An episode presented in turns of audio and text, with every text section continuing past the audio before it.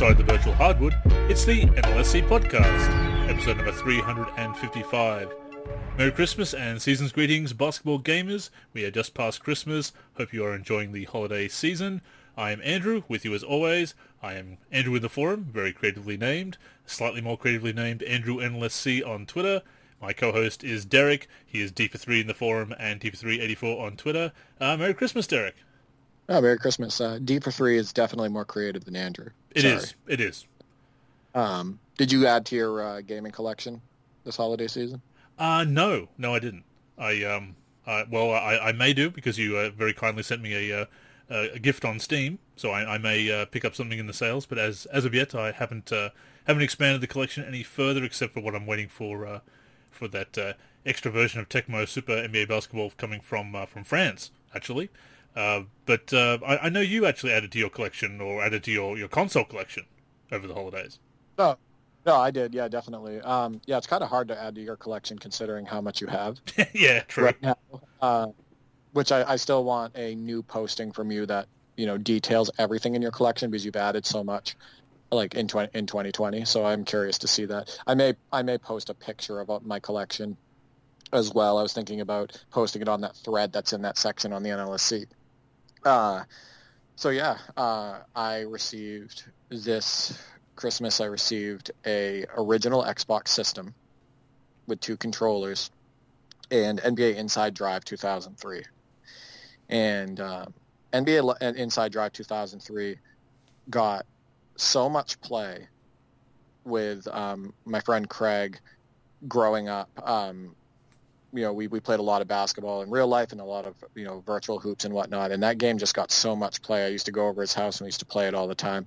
And it's kind of a forgotten gem in the basketball gaming space uh, made by Microsoft and whatnot. And like somebody commented on the post, uh, I think it was Gilbert Grape, I can't remember who it was, you know, it's too bad they didn't continue with that series um, because those were really well-rounded basketball games. I remember talking about that with uh, Corey Andrus and Mark Price. Uh, Corey is now with uh, 2K, and uh, and Mark is a, uh, developer on NBA Live. Last I last I heard, but uh, when we were at the community event for Live 16 back in 2015, we were talking about it on their podcast that they had at the time. Um, was the post game podcast? we were talking about the Inside Drive series and how uh, Microsoft ended up partnering with EA at the time and kind of put an end to the Inside Drive series, which was, as you say, a shame because they were quite well received. Uh, I have Inside Drive 2002, the one with Vince Carter on the cover, and uh, I got it for five dollars off eBay because I, I, did see that it was supposedly compatible with 360, my Xbox 360, but I've I've never been able to get it to run. It always says that it's not a compatible uh, disc, so I'll, I'll, probably have to. if I can ever get my hands on an original Xbox system, to to play that. That'll be nice. Uh, but uh, yeah, it was it was a five dollar game so off eBay. So I thought, okay, I'll I'll have a go and see and see if it works. But it doesn't, unfortunately. But uh, yeah, I, I, the only Inside Drive I've played is uh, is 2000 on PC, and, and, that is kind of ordinary. But once it went to the Xbox, uh, yeah, those games, as you said, very well received. Yeah, the, the one that I have, the Inside Drive 2003, has Paul Pierce on the cover. That's the one. Um, yeah. yeah, and it's just a well-rounded basketball game as far as especially for the time like the control the feel of the players um, some signature dunks that are in there uh, the graphics all of that stuff. It just doesn't really have a lot of weaknesses. And uh, we really enjoyed it. We got really deep into a season using the celtics actually at the time around 2003 when we had it or 2004 and whatnot. So yeah it's cool. And then i and i got my uh, I was able to, like I told you before the call, I was able to get my hands on a PlayStation 5 disc version um, for my brother because he wants the uh, the new Final Fantasy 16 and the new Horizon Zero Dawn that's coming out next year. And uh, I told you about the uh, kind of sketchy way that I ended up having to get the PlayStation 5. Not sketchy on my part, but just you know yeah.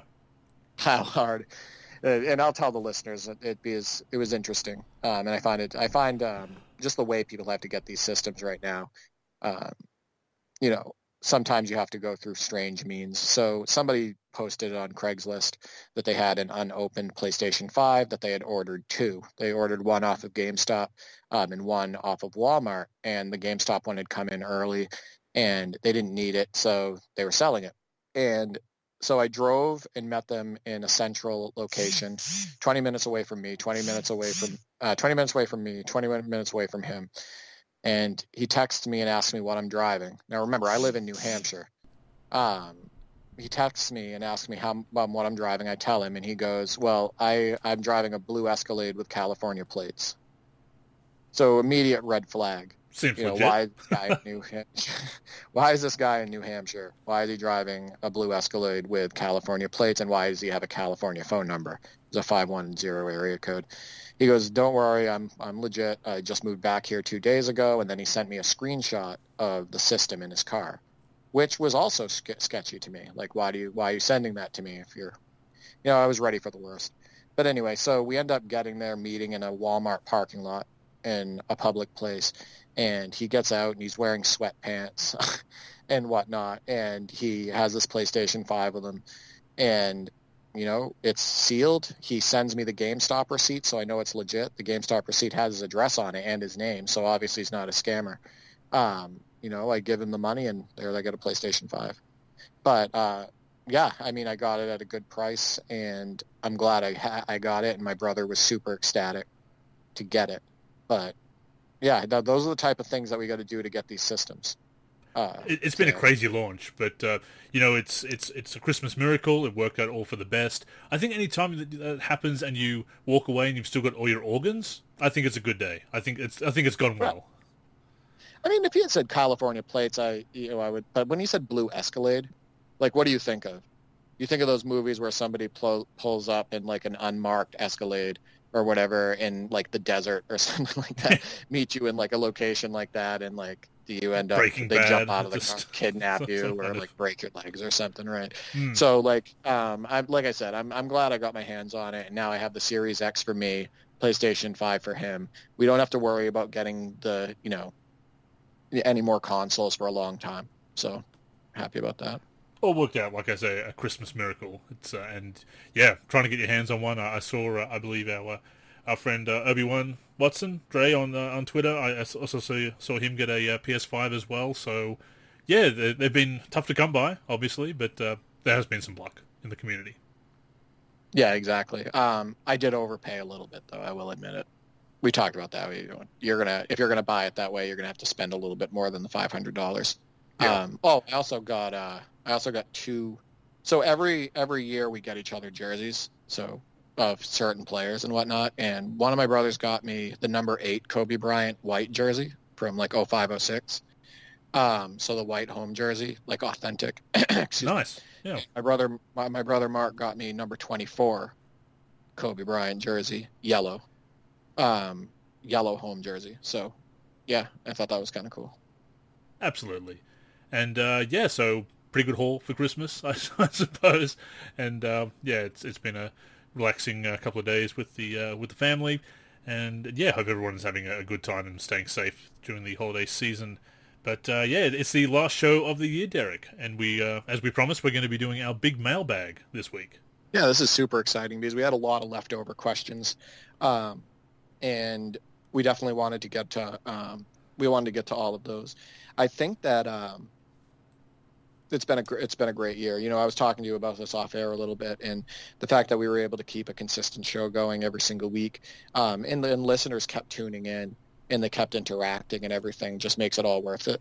And um, you know, we hope to you know in the new year to keep up that same that same consistency. We, definitely do. It's been nice to get a bit more of uh, interaction lately. Uh, I know it's always it's it's tough to get the mailbag started because I remember we tried it back in the day, and you'd always get a few suggestions, a few topic suggestions or questions. Uh, sometimes they're a bit vague. Sometimes uh, things that you talked about before. So talk about talk about the news this week. Well, that's kind of what we do already. You don't need to suggest that. That is something we're already going to do. But uh, uh, not that we you know to, to throw that back in people's faces, of course, because it's. You know that's that's obviously they want to hear us talk about it, and that's the main thing that people are enjoying the show and tuning in. As we always say, that is uh, makes us feel very good that people are listening and, and making those kind comments and, and taking the interest. But uh, yeah, certainly to get some of the suggestions we have for the mailbag this year and looking at the ones we've got to uh, to end the year on with this jumbo mailbag is uh, is really cool. So absolutely keep it coming in the new year because uh, it, it is a, a segment that we really enjoy doing. It means we're talking about stuff that you want to hear about, and, and it interests us as well. So yeah, we, yeah, we love it, and we, we do love that it's picking up and that people are taking that interest. So once again, I mean, we we thank them so much, did we not, Derek? Absolutely, and uh, like I said, keep the questions coming because the mail because the mailbag isn't going away. So that's right. So with that in mind, we're actually going to start off with a topic that was suggested a few weeks back by Lady Culture, Lady Culture in the forum, longtime member, and a modder in the forum as well. And uh, and she suggested uh, ranking games from the eighth generation, that is uh, PlayStation 4 and Xbox One, of the NBA 2K series. And now that we are the new generation, it seems like a pretty good idea to look back at last gen, what is current gen, last gen, what prior gen, whatever you want to call it now, and uh, and rank the games because it was a bit of an up and down generation. Some games better than others. It started out with 2K14, obviously, run through to 2K21. Uh, who knows how much longer it's going to run on that platform? We we talked about that, I believe, last week. We touched on it again. But uh, yeah, I mean, that seems like a pretty good uh, place to start, and uh, we wanted to save it for the last show of the year, Derek. So, uh, yeah, what, what, are your thoughts? Uh, we didn't talk about this before we started recording, but uh, worst to best, best to worst. yeah, we, we, whether we do it differently. Um, what what would you like to do? Well, first off, yeah, so people understand we didn't go over any of this before the show. Um, so this is I have no idea what Andrew's going to say. I have an idea of where you might rank a couple of the games and um, what might be your number one, but I have no idea where you're going to go with this. 2K18 so first. 2K18 is obviously the best yeah, generation. Right. So. Oh yeah, totally for both of us. Um, no, I think I think what would be good is um, I'll. Why don't we do this? Uh, I'll name my top four. You can name your top four, and then we can end it, and then we can round out the worst. Okay. that sound? Yeah. Top four. Yeah. All right. Perfect. So for me, number one is 2K17. Big surprise. Um, and I think the reason is is because it was the last game with the old motion system, so it was completely flushed out. It was um, it was basically the peak of that motion system, which I overall really enjoyed. I think that um, it fixed some gameplay issues that I had with 2K16 with some of the player with um, some of the player movement and whatnot. Um, while the defense isn't as good in that game, I think the feel overrides that, uh, and, and, I enjoy the feel of the game. It it also has an aesthetic appeal. It has like a, a good graphical appeal to me as well, and the modding that I did on that game was um, by far the most I've done on any video game since I got back into modding. Um, but because we're rate ranking these games at face value, we're not talking about mods uh, we're talking about the games themselves, I would say that 2K17 is number one. Uh, I'd say 2K16 is number two, actually, especially, you know, the more we got into it again recently in tweaking sliders and whatnot. I think that 2K16 is also considered one of the best basketball games ever made. If you look at people's commentary on social media as well, I just think the gameplay was so well rounded. The defense is probably one of the best in the entire NBA 2K series. Um, the graphics improved as far as over 2K15 with the lighting and whatnot. It has a really nice look to it. Uh, I love all you know the gameplay modes, the My League customization that was added, you know all the classic teams that were added, all of that stuff. Um, I think 2K16 would probably be second. Um, this might surprise people, um, but because gameplay is so important and paramount to me, I actually think I put 2K15 over 2K14, um, even though they went dark with the arenas and graphically it's not as um, sharp and whatnot. Um, I loved my team um, on NBA 2K15. Uh, I loved the uh, the feel of the players, the wide crossovers, um, the signature play is if you remember correctly, uh, 2K14 didn't even have size ups. Yeah. Um, it, it didn't even have size ups. Um, it, 2K14 was also incredibly bare bones with their modes. It didn't have the same content. You could only have one custom roster, all of that stuff. So if you look at 2K15 as an overall product, I think the gameplay was slightly better. Uh, I think that the authenticity was slightly better. I think that the customization was better. You could save more seasons, save more rosters, all of that stuff. It had more bells and whistles, etc. So I go with 2K15 as third, and then 2K14 I would say is fourth. Um, look at the graphics, look at the lighting. Um, the gameplay was still very sharp and fun. Um, its bare bones modes, not being able to use multiple teams in season mode, was a killer for me. Um, it just wasn't deep enough, in my opinion. Um, it was kind of a rush job outside Agreed. of how it looked. Um, and then again, we've talked about this before. The gameplay was almost identical to what you got like on 2K14 for PS3 and PC and whatnot. So, um, but if you notice the trend there with me, before I throw it over to you, um, the trend is my top four games are all on the old motion system. Hmm. So, um, and I, am guessing that yours is going to be a little bit similar, with the exception I'm, I'm, I'm guessing that 2K20 might make it into your um, top four. So, what about you? That's that's a very good guess, actually. Uh, my my top game, like you, is 2K17. Uh, as you say, the the motion system is preferable to what we had before. Just a, a really fun game all around. Uh, great content. Had the, the Dream Team the last time we had the Dream Team in there. The last time that of Charles Barkley's uh, uh, unusual cameos in the game, considering his general uh, aversion to appearing in the games for understandable reasons, quite frankly. 2K17, I played a whole season of my career. Played it all the way through. the story was the best we had at the time. Uh, it's it's still a contender for the best story, written by the uh, the name has escaped me now, but written by the same person who uh, who wrote uh, Creed, the movie, and of course had Michael B. Jordan uh, starring as Justice Young. Yeah, I played a whole season of that. Played into the second season. Played uh, 500 games of Pro Am with the NLSC squad, NLSC Thrill Ho. really enjoying that throughout the year, despite some of the ups and downs with the with the patches causing a few different problems here and, here and there. Um, yeah, just uh, an all-around great game that I spent hours with. Number two is going to surprise you uh, because it's a new motion system game, but 2K19.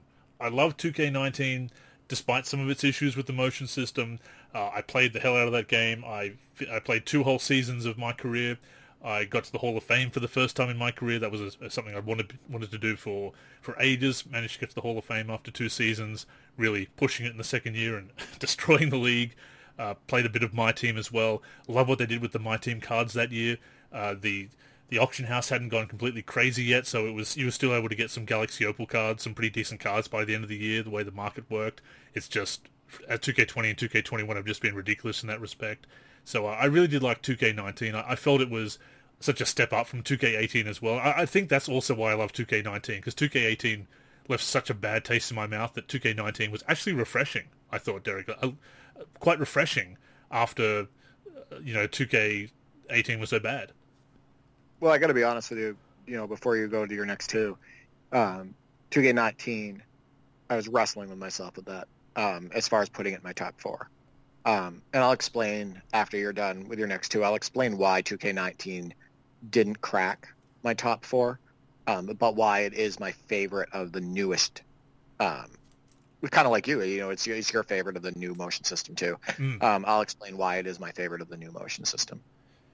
Number three, I've got 2K16 uh, for pretty much the same reasons that you mentioned. It was also the year I got into 2K Pro Am. I, I think that was one of the best versions of 2K Pro Am because it was the first time they did it. They introduced some things the following year that, that were better as far as stats tracking and so forth, but at the same time, the customization was locked, and it was it was st- starting to trend towards that elitist idea of having to unlock things, and that if you're not an elite team, you can't get all the uh, the customization features. Unfortunately, the problem with 2K16 having all the customization features and custom logo uploading features for 2K Pro Am was that people were just abusing it and putting uh, all kinds of disturb well not not disturbing imagery as such because th- there is a content filter that was pretty decent, but it, it, would miss a few things. Nothing too bad, but there, were, there were creepy pictures of Rachel, the form Rachel DeMita, the former uh, 2K TV host. Yeah. So yeah, yeah. the community kind of ruined it for itself, unfortunately, on that one. But uh, good mechanics all around. Um, you know, the the story had its problems. There was the Spike Lee joint, "Living a Dream," which had its problems because it was uh, such a pigeonholed character, and you had to get through that first season. You only got to play eight NBA games in your rookie season. They they kind of sacrificed the gameplay experience for the story, so that was a problem. But apart from that, the game itself, uh, a lot a lot of fun. And for my fourth spot, it's I I'm kind of going back and forth between 2K15 and 2K20. And that sounds crazy, but I did enjoy 2K20. I was playing 2K20 up until 2K21 released, and I even managed to go into the, the rec by myself a fair amount and had up and down experiences, as, as I've said before. But 2K20, uh, I think 2K15 is the superior game and the superior motion system and, and mechanically better. But 2K20 I played a lot more of. So on a personal level, 2K20 ranks above it. But on a more objective level, I would say 2K15 is the better game. So that's why they're kind of fourth and fifth interchangeably for me, if that makes sense.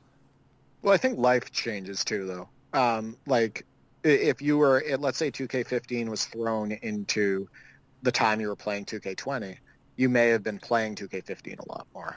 I, I was because I was I was I was splitting my time between 2K15 and Live 15 and trying to play them both. So whereas 2K20 was unopposed. So yeah, that that makes a lot of sense actually.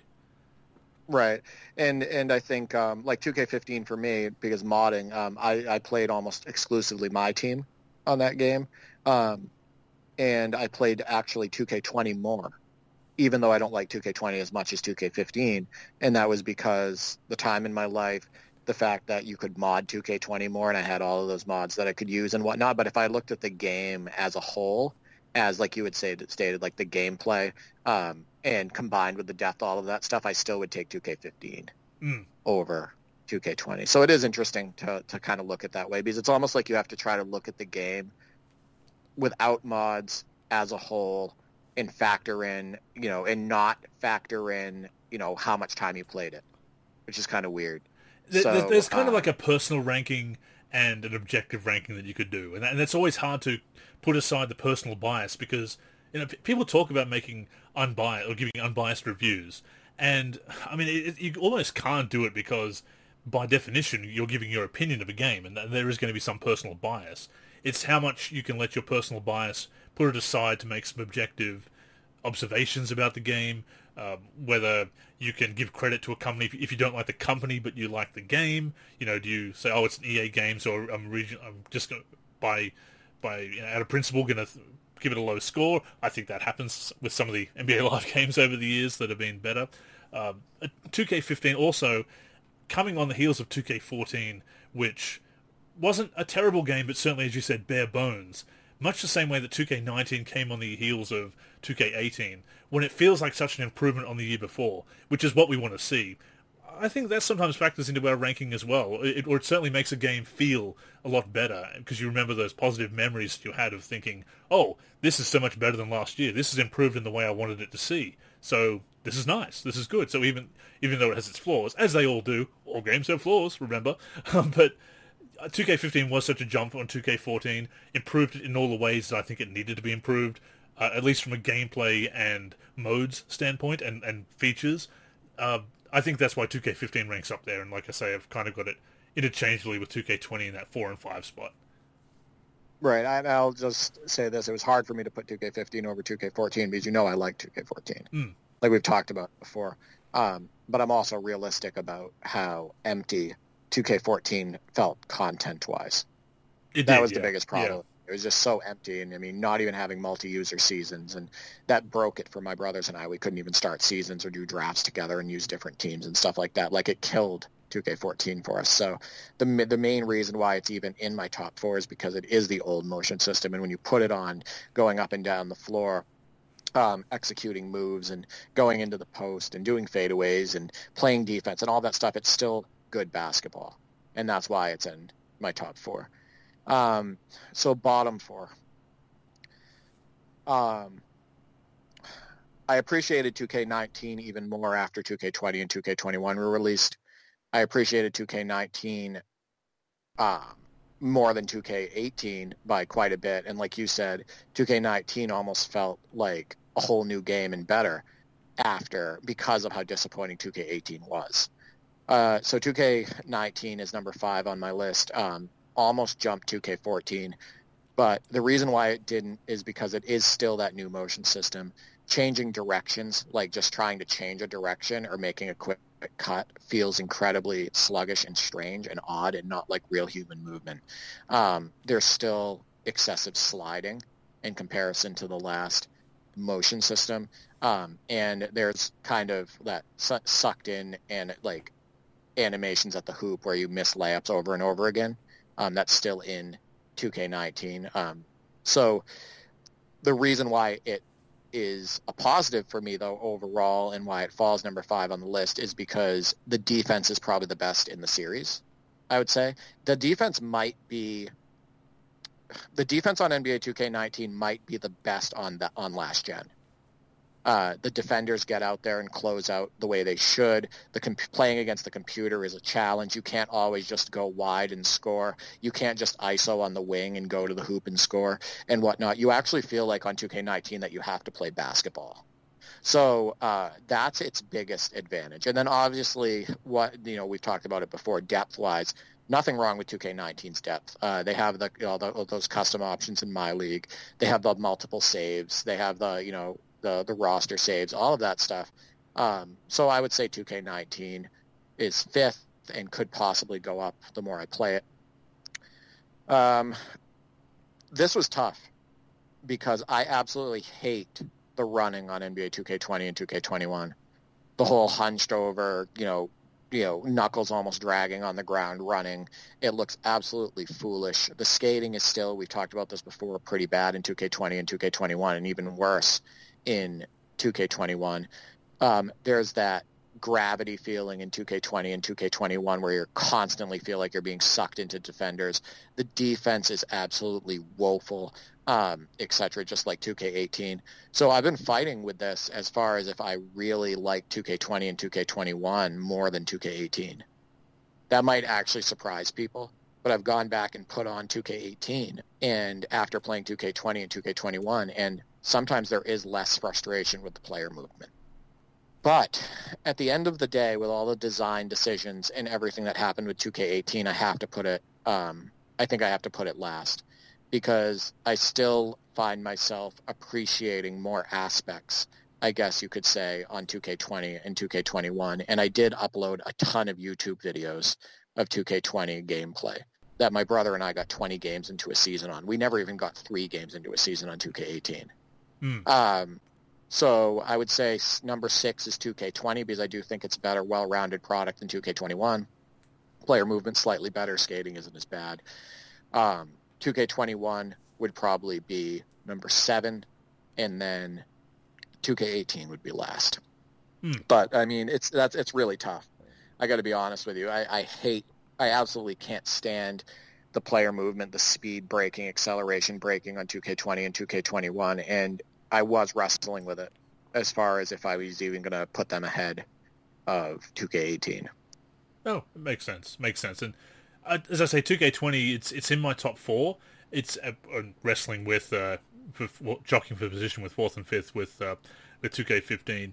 It, I think it comes down to the fact that I just simply accepted what it was and, and found found enjoyment with it, uh, playing online with the, with the guys sometimes, and uh, and playing my career. Um, but that, with that being said, I, I, don't disagree with any of the, the criticisms. It's like one of those ones, and I, I won't bring up the game that I always bring up, but it, it is possible to enjoy flawed games, and sometimes if you, sometimes when you enjoy a flawed game, and of course it does have the depth uh, and everything, it's it kind of ranks higher. But uh, I, I would say that 2K15 is is the um, technically the superior game. Uh, to that end, uh, once again, fourth and fifth, jockeying for position, 2K15, 2K20, in in some order. Um, kind of depends on the day and whether I, whether I want to put time spent above technical uh, quality, brilliance, whatever. Uh, after under that, I actually do have in uh, sixth place. I have 2K14. Um, I, have never actually been a fan of 2K14. Uh, next gen or or what was then next gen or the generation before that, PC etc.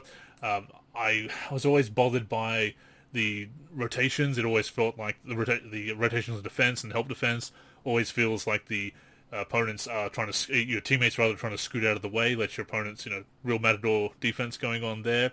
Uh, the, the, movement in, in, next gen always felt a, a, little bit exaggerated to me, just just slightly that you'd move a little bit too far uh, with it. And whenever I go back and play, maybe it's because I'm used to newer games. I don't know. But even at the time, I felt it was a bit uh, too exaggerated uh, and just too bare bones for me. And the, the fact that they got rid of association, brought in the MyGM, and that you had to, of all things, you, you had to unlock and pay for the ability to reorder the roster and, and things like that. I, I, think they just made such a mistake with it. Uh, it's it's a decent story in my career, but it's also very on rails, very intrusive on the gameplay. It's it's funny because in the very introductory cutscene, the your character says, "And nobody will tell my story but me," and said, "Yeah, but it's on rails, so really you won't." It's uh, so. The, the design choices for 2K14 is what's most puzzling. I mean, I can understand with, with what they did on the floor, like the gameplay, but when we talk about having like only one custom roster, no ability to use multiple teams, the bare bones, like the menu system, which we talked about at length before, how the person who made the menu system made a huge mistake. Yeah. Lack of save slots. Like, what a strange way to come out on the next it's, gen. If Live 14 was at all a competent product, then it, it probably could have actually caught up that year if if they had been able to get live back to where it would needed to be, they would have had a great big advantage with 2K14 because it was so bare bones. It was almost Live 06 level of bare bones and bad design choices. Yeah, I mean, you didn't have. Yeah, I mean, you couldn't even create players. Yeah. Like, I mean, you had so many features gutted and so much um, stuff gutted. Um, and like I said, that's why it even dropped to fourth because I do like the gameplay, but it even dro- almost dropped lower than like 2K19 and whatnot. And I still have to think about that at length. But I, I mean, I, I didn't. gameplay is paramount, but at the, at the same time, depth does matter, and and and missing staples. That's what always bothers us and bothers a lot of people I know is that having you expect certain staples, and when they're gone, you know, it's something like with live, for example, not being able to control multiple uh, teams in, in, the franchise mode, which has been a thing since they revamped a Dynasty in Live 2004. I know, but not bringing things back and not and the All Star Weekend falling by the wayside and NBA Live NBA Live 10 and and so forth. When when we, when we when we lose something, when we lose something, that's you know what what putting on Live 16 recently, and my brother and I trying to jump in and do a draft and play on the same team in a in a season, and you couldn't do it. Yeah. Like he, that, you can't put his controller on my side. So like we literally can't play together. like, yeah. Why? That's you can't play multiplayer in a yeah. season, and it's like in Live 16. How you, is you that can do that in possible? Live 95. You can do that in Live 95. Yeah. And if it's in Live yeah. 95, why is it not in Live 16? That's the problem. Yeah, exactly. And then, like like we, we had talked about this before, and then all of a sudden, the NBA Live Series drops all of their all-decade teams too. They're like, you know what? Screw it. No retro content. Yeah. So like, exactly. okay, well, we had this before, and now we don't have it. You know, it's just uh, it doesn't make any sense to me. But yeah, 2K14 felt that way. Um, you kind of felt cheated because they and it did feel like a rush job. So and and I, I didn't really care for the gameplay on top of that, which is why it ranks as, as low. It does look fantastic though. So, some of the faces in, in recent games do look better. If you go back and look at some of the faces, the textures have improved, but the lighting and so forth, that game still does look amazing. There is a reason the OMG trailer made people say OMG. It was, it was quite well named, quite aptly named. No, it makes sense. I, and you know, the thing is, is I, I can't stand the people too, though, that they say things like NBA 2K14 was GOATed or something like that, or they say it's the greatest game ever. But, but really, they're just saying it because they on, the only mode that they played is they like. Like they're not thinking big picture, right? Mm for them, they may have played one mode and exclusively one mode, and that mode was functional in NBA 2K14. So they're like, this is the greatest game ever. But when you actually think about it big picture and you think about other people's playing habits and the content that they were missing in the game, um, you have to think about that stuff. Like you can say, I yeah. think this is the greatest 2K because I love this mode, but you can't say this game is GOATed. Like you, you still see it though. You, you, still see people saying about recent games they focus on the mode they like. So if if they don't play a mode that's got uh, VC, and I, know you don't, but you also acknowledge the problems with VC. A lot of people will say, "Oh, well, I just play my league. Who cares about the problems?" Well, a lot of people who play my, my team. Who plays my team? Actually, a lot of people, and, and my career and the experiences. So there's a lot of people that, that still focus on that. Yeah, I want to point out Troydan and all these people wouldn't even have you know, the ones who play basically my team exclusive, like those guys wouldn't even have a following if my team wasn't. Played. yeah. Yeah. Their videos, like this, this, these guys have millions of followers and they make tons of money with their content and all of that stuff. And like people like Troydan, like 95% of their content is my team. Like look, people, you, you can say you, you got to think you know, people. You can say whales account for most of the recurrent revenue from my team, and maybe that's the case. But at the same time, there's a lot of other people that are spending here and there. A lot of people are playing my team, punching in those codes, doing no money spent. They may not be spending money on it. You know, if you want to say who's spending money on my team, I think that's a conversation you can have because yes, that is that it does come down to the whales. A lot of us don't spend money on my team, but a lot of people are playing it. You know, the, the metrics don't lie. Listen, people listen. Not only are people playing my team, you know, thousands upon thousands, millions of people playing my team, but they're also taking time out of their day to watch other people play my team. Yeah. let's let's let's cut the crap with the whole nobody plays this mode or nobody plays that mode. So so you just yeah you, you do see that still happening today. The people focus on and they say, oh well, I, I, I had a great time with that game. It's, which mode do you play? Because the mode you play and how you play and uh, and how you approach basketball video games, it, it's all relative, and that's why again it, there is uh, some uh, subjectivity to the to the rankings. Uh, so oh, I'll put something up before you continue. I'm yep. sorry. No, I wanted to bring this, up, bring this up during my rankings. Microtransactions were heavily amped up in NBA 2K18. Like oh, it became yeah, yeah. this unbelievable, you know, unfair approach to the gamer and everything. And if you noticed, my they all all games after 2K18 fall below um, the old motion system and when they were being more fair to the gamer. So I need to point out that that's not by accident. Like I said, I think that there was more focus on the gameplay and the overall experience back before 2K18, and then you know they became more unfair to the gamer, and then the gameplay became more unbalanced and whatnot, and there became more issues that they didn't address. And we've already talked about roster issues in the past. So um, I think 2K18 up to 2K21 was not a good time period for 2K or its fans. No, the, the, focus on on recurrent revenue, the focus on the online scene, which you certainly need to pay attention to that because of its popularity, but the lack of balance, uh, the, the, the fact that focus on online took so much away from offline that it wasn't creating two great experiences. It was kind of trying to strike a, a balance badly and, and skewing it towards online. Uh, that is that has definitely affected it in recent years. That, that it wasn't the case in the in the early years, although there were problems naturally. Uh, once again, all games have issues, but some issues are worse than others, and that's also you know people also say, oh, you never complained about microtransactions back in the day.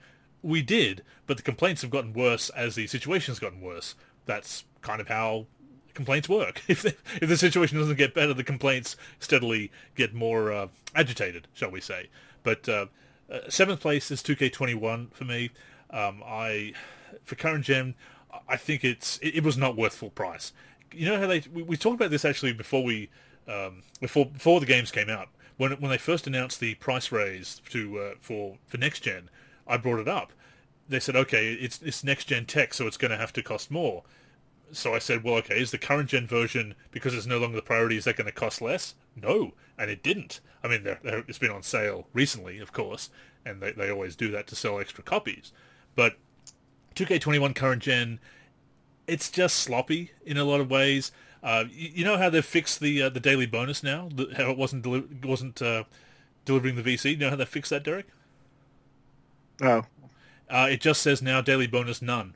So they've just stopped doing the daily bonus now. That's how they fixed that in current gen. It's, it's just ridiculous. You know, I also talked about this before, not to go, you know, you know off on a rant, but I'll try to simplify this. You know, the 2K21 demo gameplay, as I talked about, was better than what we got on release. So they they had um, a much better gameplay feel that felt more similar to 2K20, but with slight improvements, like I stated in my demo gameplay video. And then once we got the release, it felt like a broken game. Yeah. In many many different ways. A rush job. Um, the movement felt far worse. The skating was worse. The sucking in was worse. All of that stuff. And like you had stated, Mike Wang said that the 2K21 demo gameplay was from an old build. Well, why didn't you stick with that? Yeah. like, Quite frankly, uh, yeah. Yeah. So between what they the unfair to the gamer stuff, the daily bonus thing, how they quickly patched VC exploits, but they won't pa- um, patch um, stuff like daily bonus. Um, and make it more fair to the gamer, all of that stuff. Like just lo- not a lot of good stuff with the 2K21 current gen version. So it's not. I think it's gotten a little bit better post patch. With some of the patches, the shooting is a little bit better. Uh, I do play it still. I, I, do play my team on PC. I kind of balance it out with playing my team on uh, on next gen at the moment on PS5. So I am still playing it, but I, I do notice the difference between current gen and next gen. Uh, I also notice a lot of the same issues. You know, we, we talk about built from the ground up, and I'm sure we'll come back to uh, next gen impressions as as we continue to go through the year. But but yeah, 2K21 current gen. It, it, there's just so much sloppiness in it. It reminds me a lot of NBA Live 08 PC, where it was clearly the and it, once again a game was outsourced to another studio, and it, it's just one of those things where it's it's an it's clearly an afterthought. Uh, it's not the primary version, but yet it's still being sold at the uh, at the same price at, the same price point. Uh, I think it was just a very disappointing game all around. It's it's definitely ranked seventh on my list. I can't rank it below 18 though. Uh, 18 had you talk about broken shooting systems, the whole nerfed green releases where good releases were actually worse than late or early releases. And, and people said, "Oh, you just rushed, don't." Animations, rushed animations. Yeah. In 2K18, it's like everything felt rushed. And, yeah. and people say, "Oh, you you just don't understand how it works." I I understand how it works. I just think it's illogical, and it speaks volumes that in 2K19 they went away from it, and it was so much better that they did. Uh, the the pace is frenetic. It's almost arcade like, especially in my, my, career where you can't change it. Uh, broken builds, uh, builds that can't dunk even though they've got the ratings to, and uh, and they can't do anything about it. Once you've made the build, you've got to start over again. Uh, the neighborhood, there were a lot of issues with having to run all the way around to the to the playground. They've, they've designed better neighborhoods since, although again, the fact they brought that in is a sign of things that they're trying to compete with Fortnite and whatnot rather than focus on basketball. Uh, the haircuts, you know, and people would say, "Oh, but do you get free haircuts in real life?" And I say, "No, but do a hair does a haircut cost five times as much as an NBA player's uh, game uh, salary for, a single game? No, I don't think so. So don't pull the realism argument because I can come back but with. I also know, just paid 60, I also just paid sixty bucks for this game. Yeah, and sometimes more. So yeah. you know, I mean, it's one thing to to buy a shirt or something from the store, or, or to buy a jersey for your player to play in, in the playground but to change your hair color or change your hairstyle. Things, customization features that have been in basketball games, again, since pretty much since we've had detailed creator player modes. And it's, again, you want to talk about realism, and this is still a problem, of course. We still have to buy accessories for our player, which we didn't have to do in the early career modes. Now, do you think NBA players have to go to the NBA store to buy sweatbands and headbands and whatnot? and, and sleeves and, and compression shorts and whatever. No, the team supplies them, or sh- or shoes. It, it'd be one thing if we had to buy them for pro am and playground shoes and accessories. It's like okay, well that's like doing it on their own time. But all the NBA accessories, technically, if you want realism, should be absolutely free because they're in in theory in the in in universe provided by the team. But 2K18 just pushed their luck with it. Uh, the gameplay mechanics were not good. Uh, it pretty much every design choice they made was was terrible. The story was absolute garbage. With uh, you know, I, have I've made a joke about Be Fresh so many times that it must be getting old, but it, it really was. I, I, don't know what they were going for. I, I guess they were going for fun, fun, funny because funny because she's yeah. Will I, I think they were going for annoying, funny in an annoying way, but they just they got the annoying part, but they forgot the funny part. But it, it was just yeah, they just just let's a, it... a, total misfire. 2K18. I said it. I said this in our post mortem. I said it in my the legacy of 2K18 way back Wednesday. 2K18 made pretty much every choice they could make was wrong, and it, I I gave up on it in March, which was earlier than I've done for any other game this generation, I believe, um, except maybe 2K14. But I still consider that a better made game than 2K18 in, in a lot of ways. Uh, yeah, 2K18 is bottom of the barrel. 2K21 is damn close because of how sloppy it is, but it's still got better design choices, enough better design choices, and enough new content coming in that it's better than 2K18. But that's a low bar. That's so. I'm going to let it all out a little bit here too. So I want to point Go something out uh, with 2K18. Why it hit my bottom too is some of the design choices just make no sense. Like the dark courts in dark arenas, you felt like you were playing in a morgue. Like yep. like if you like in pretty much any one of the arenas, it looked absolutely silly. Um, and then you had the balloons, like if you played in broadcast, like what were they thinking? You had the balloons coming down like into the crowd. Oh my god, I forgot. Yes, yes. You can see, you can see, and it's blocking the gameplay. Yeah, like you have balloons. Like why? Like who? Who in the design room? You know, when they were making 2K18, they were like, you know what, man?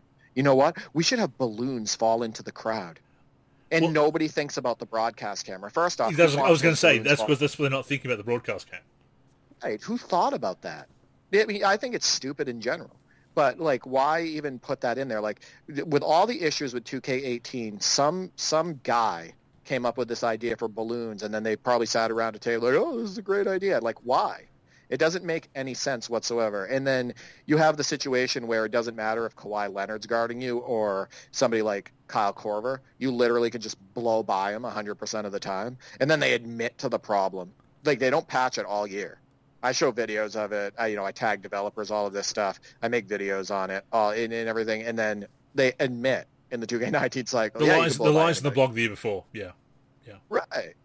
And so like all of these design choices, it makes absolutely, and then also the, you know, we didn't even talk about the oversized heads.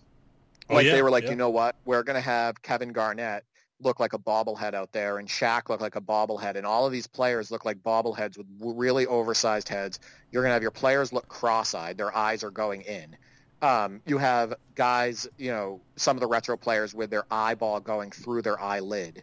All of that stuff, like it was an, a massive rush job the game was a massive rush job. And we talked about, you know, the rush shooting mechanics. It's the first game. So we went from 2K14, 2K15, 2K16, 2K17, which had pretty solid shooting mechanics overall, you know, where you still felt like you had control, to 2K18 where every shot felt rushed and the result felt random.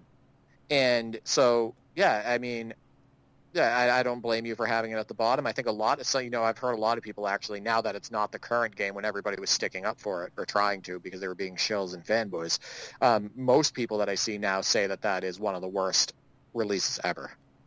Um, and I'll never forget Ronnie 2K's tweet. um, he goes, you know, I think it was on release day or right before he goes, um, get ready for the greatest 2K in 2K's history or something like that. Mm, And, like, be- you- best game on the planet. Like it's it's not Yeah, even, it's not even the best game Yeah. in your own series right now. Right, exactly. Yeah. So anyway, yeah, 2K18 was, you know, a big miss. It, it was, and I think we've covered why we did it in our, our post mortem earlier this year. You can go back and listen to that in one of the. What about your lives? Sorry, I, I wanted to make before we go on to the next topic. What about you? Can you rank your lives really quick? Um, probably top five would be, um, 06 PC. As a, I, I always say PC because people say oh, 06? This gen. Oh no, I'm sorry. I meant this gen. Oh, I mean, this- if we did oh, that, oh, oh, this, oh, this all- gen. Um, yeah. Uh, oh, maybe 16, 18, 15, 19, 14, possibly. 14 is definitely the bottom. So Yeah, you know, 18, 18, you know, when I went back and played it, felt like a better, it felt better gameplay wise than patch 19. it does. Yeah, I yeah. say. No, Uh, I mean, uh, patches live patches rule 19 as we've said on so many occasions. Yeah. Yeah. Um, I mean, that's fair. I, I think for me, I think it, Live 19's demo gameplay would have been the best. Post-patch gameplay, I have trouble putting it over Live 16, which is surprising to me. Um, I probably should have given more um, more thought to this before I asked you, I guess. Well, I mean, I mean, 14 is is, is quite easily. I think we can probably agree 14 is the bottom. Yeah, yeah, 14's well, yeah, I'd say 14's the bottom. I did like some things like the dribble tech. I like it had some good. it had Um, good ideas. That that has been the frustrating thing about live. It's had some good concepts, some good tech here and there, but it just hasn't come together over this past generation. And when it started to with eighteen, nineteen, they started focusing on the streets. So it's it's either been the tech or the focus, or, or the overall the overall package just hasn't been there this past generation for, For- live. Yeah, for action, for action, I might choose Live 16 first. Um, I'm still having trouble putting Live 18 over Live 19. Um, I'd have to give this a little bit. I'd have to give this a little bit more thought. I, I would say that probably Live 14 had a chance to actually be better than Live 15 and Live 16. I'd have to go back and play it just because the feel of the dribble track, um, uh, dribble tech, and then also I feel like shots on the move felt a lot better. Hmm. Like I like the shooting in Live 14. I think it did some good things. I think Swaggy Pilino and I can agree on that. Um, I do think that it was very bare bones, though. Again, I mean, that's that's Um, been Live's problem this whole generation is that they didn't even, didn't even have the depth of Live 10. And uh, I am, of course, finishing up the 25th anniversary of NBA Live retrospectives as we close out the year. Um, I will have some bonus content. We're going to try and reach out to a few people uh, here and there, some figures from the past, see if we can get some interviews just to do some extra overtime content in uh, early 2021. but uh, the, the retrospectives at least we're finishing up this year if uh, if all goes well. And I just finished drafting Live 10. In fact, by the time this podcast comes out, the that article will will already be out, and I hope you all check that out. That retrospective, if you haven't already. Uh, but Live 10 again, if if they had built on Live 10, and we will be getting to this uh, in the mailbag uh, shortly. Uh, if if they had built on Live 10, they would be in so much better shape this whole generation. Oh my God, they would. In fact, why don't we? T- it, I think this would be a good idea. Let's table that actually for the next show if you want to rank our lives, um, and then we can also, if you want, dive into live ten too. Um, yeah, it's it's disappointing. Sure, we'll, we'll, we'll, get into that in the, in the new year, but uh, I guess that's our ranks for for 2K. I'm I'm kind of glad we had some differences there, and it, it, again it comes down to what we were both playing, how we play it. Me doing a lot of single player or online team play, whereas you play either I guess single player or with your brothers. So it, it, it does affect how we see it. Uh, but I think there's a lot of similarity. We, I think uh, I certainly agree with a lot of your points, even if they personally rank a little bit different uh, differently for me. But uh, if nothing else, we can agree that 2K17 is the best and 2K18 is the worst. Back to back years, the best and the worst of 2K in this generation. I think it me. I think it speaks volumes that we played differently, but 2K17 was still number one, and I think it's because of the all around product. Good point. The overall experience. Agreed. Um, and I also think you putting 2K16 at third and me putting it two, in both of us ranking 2K15 high, also speaks volumes because we do play differently. Mm. Um, and um, I think it just speaks to those being more all-around products, not only from a depth standpoint, but from a gameplay standpoint. It, it really does have to be, as we've said so many times before, that great package, that great well-rounded product across the board because you can have great gameplay, you can have great modes, and, and certain games have had kind of wonky gameplay but great features. Others have had uh, pretty good gameplay or great gameplay but have been very light on the on the modes and the features and the, and the functionality and missing staple features.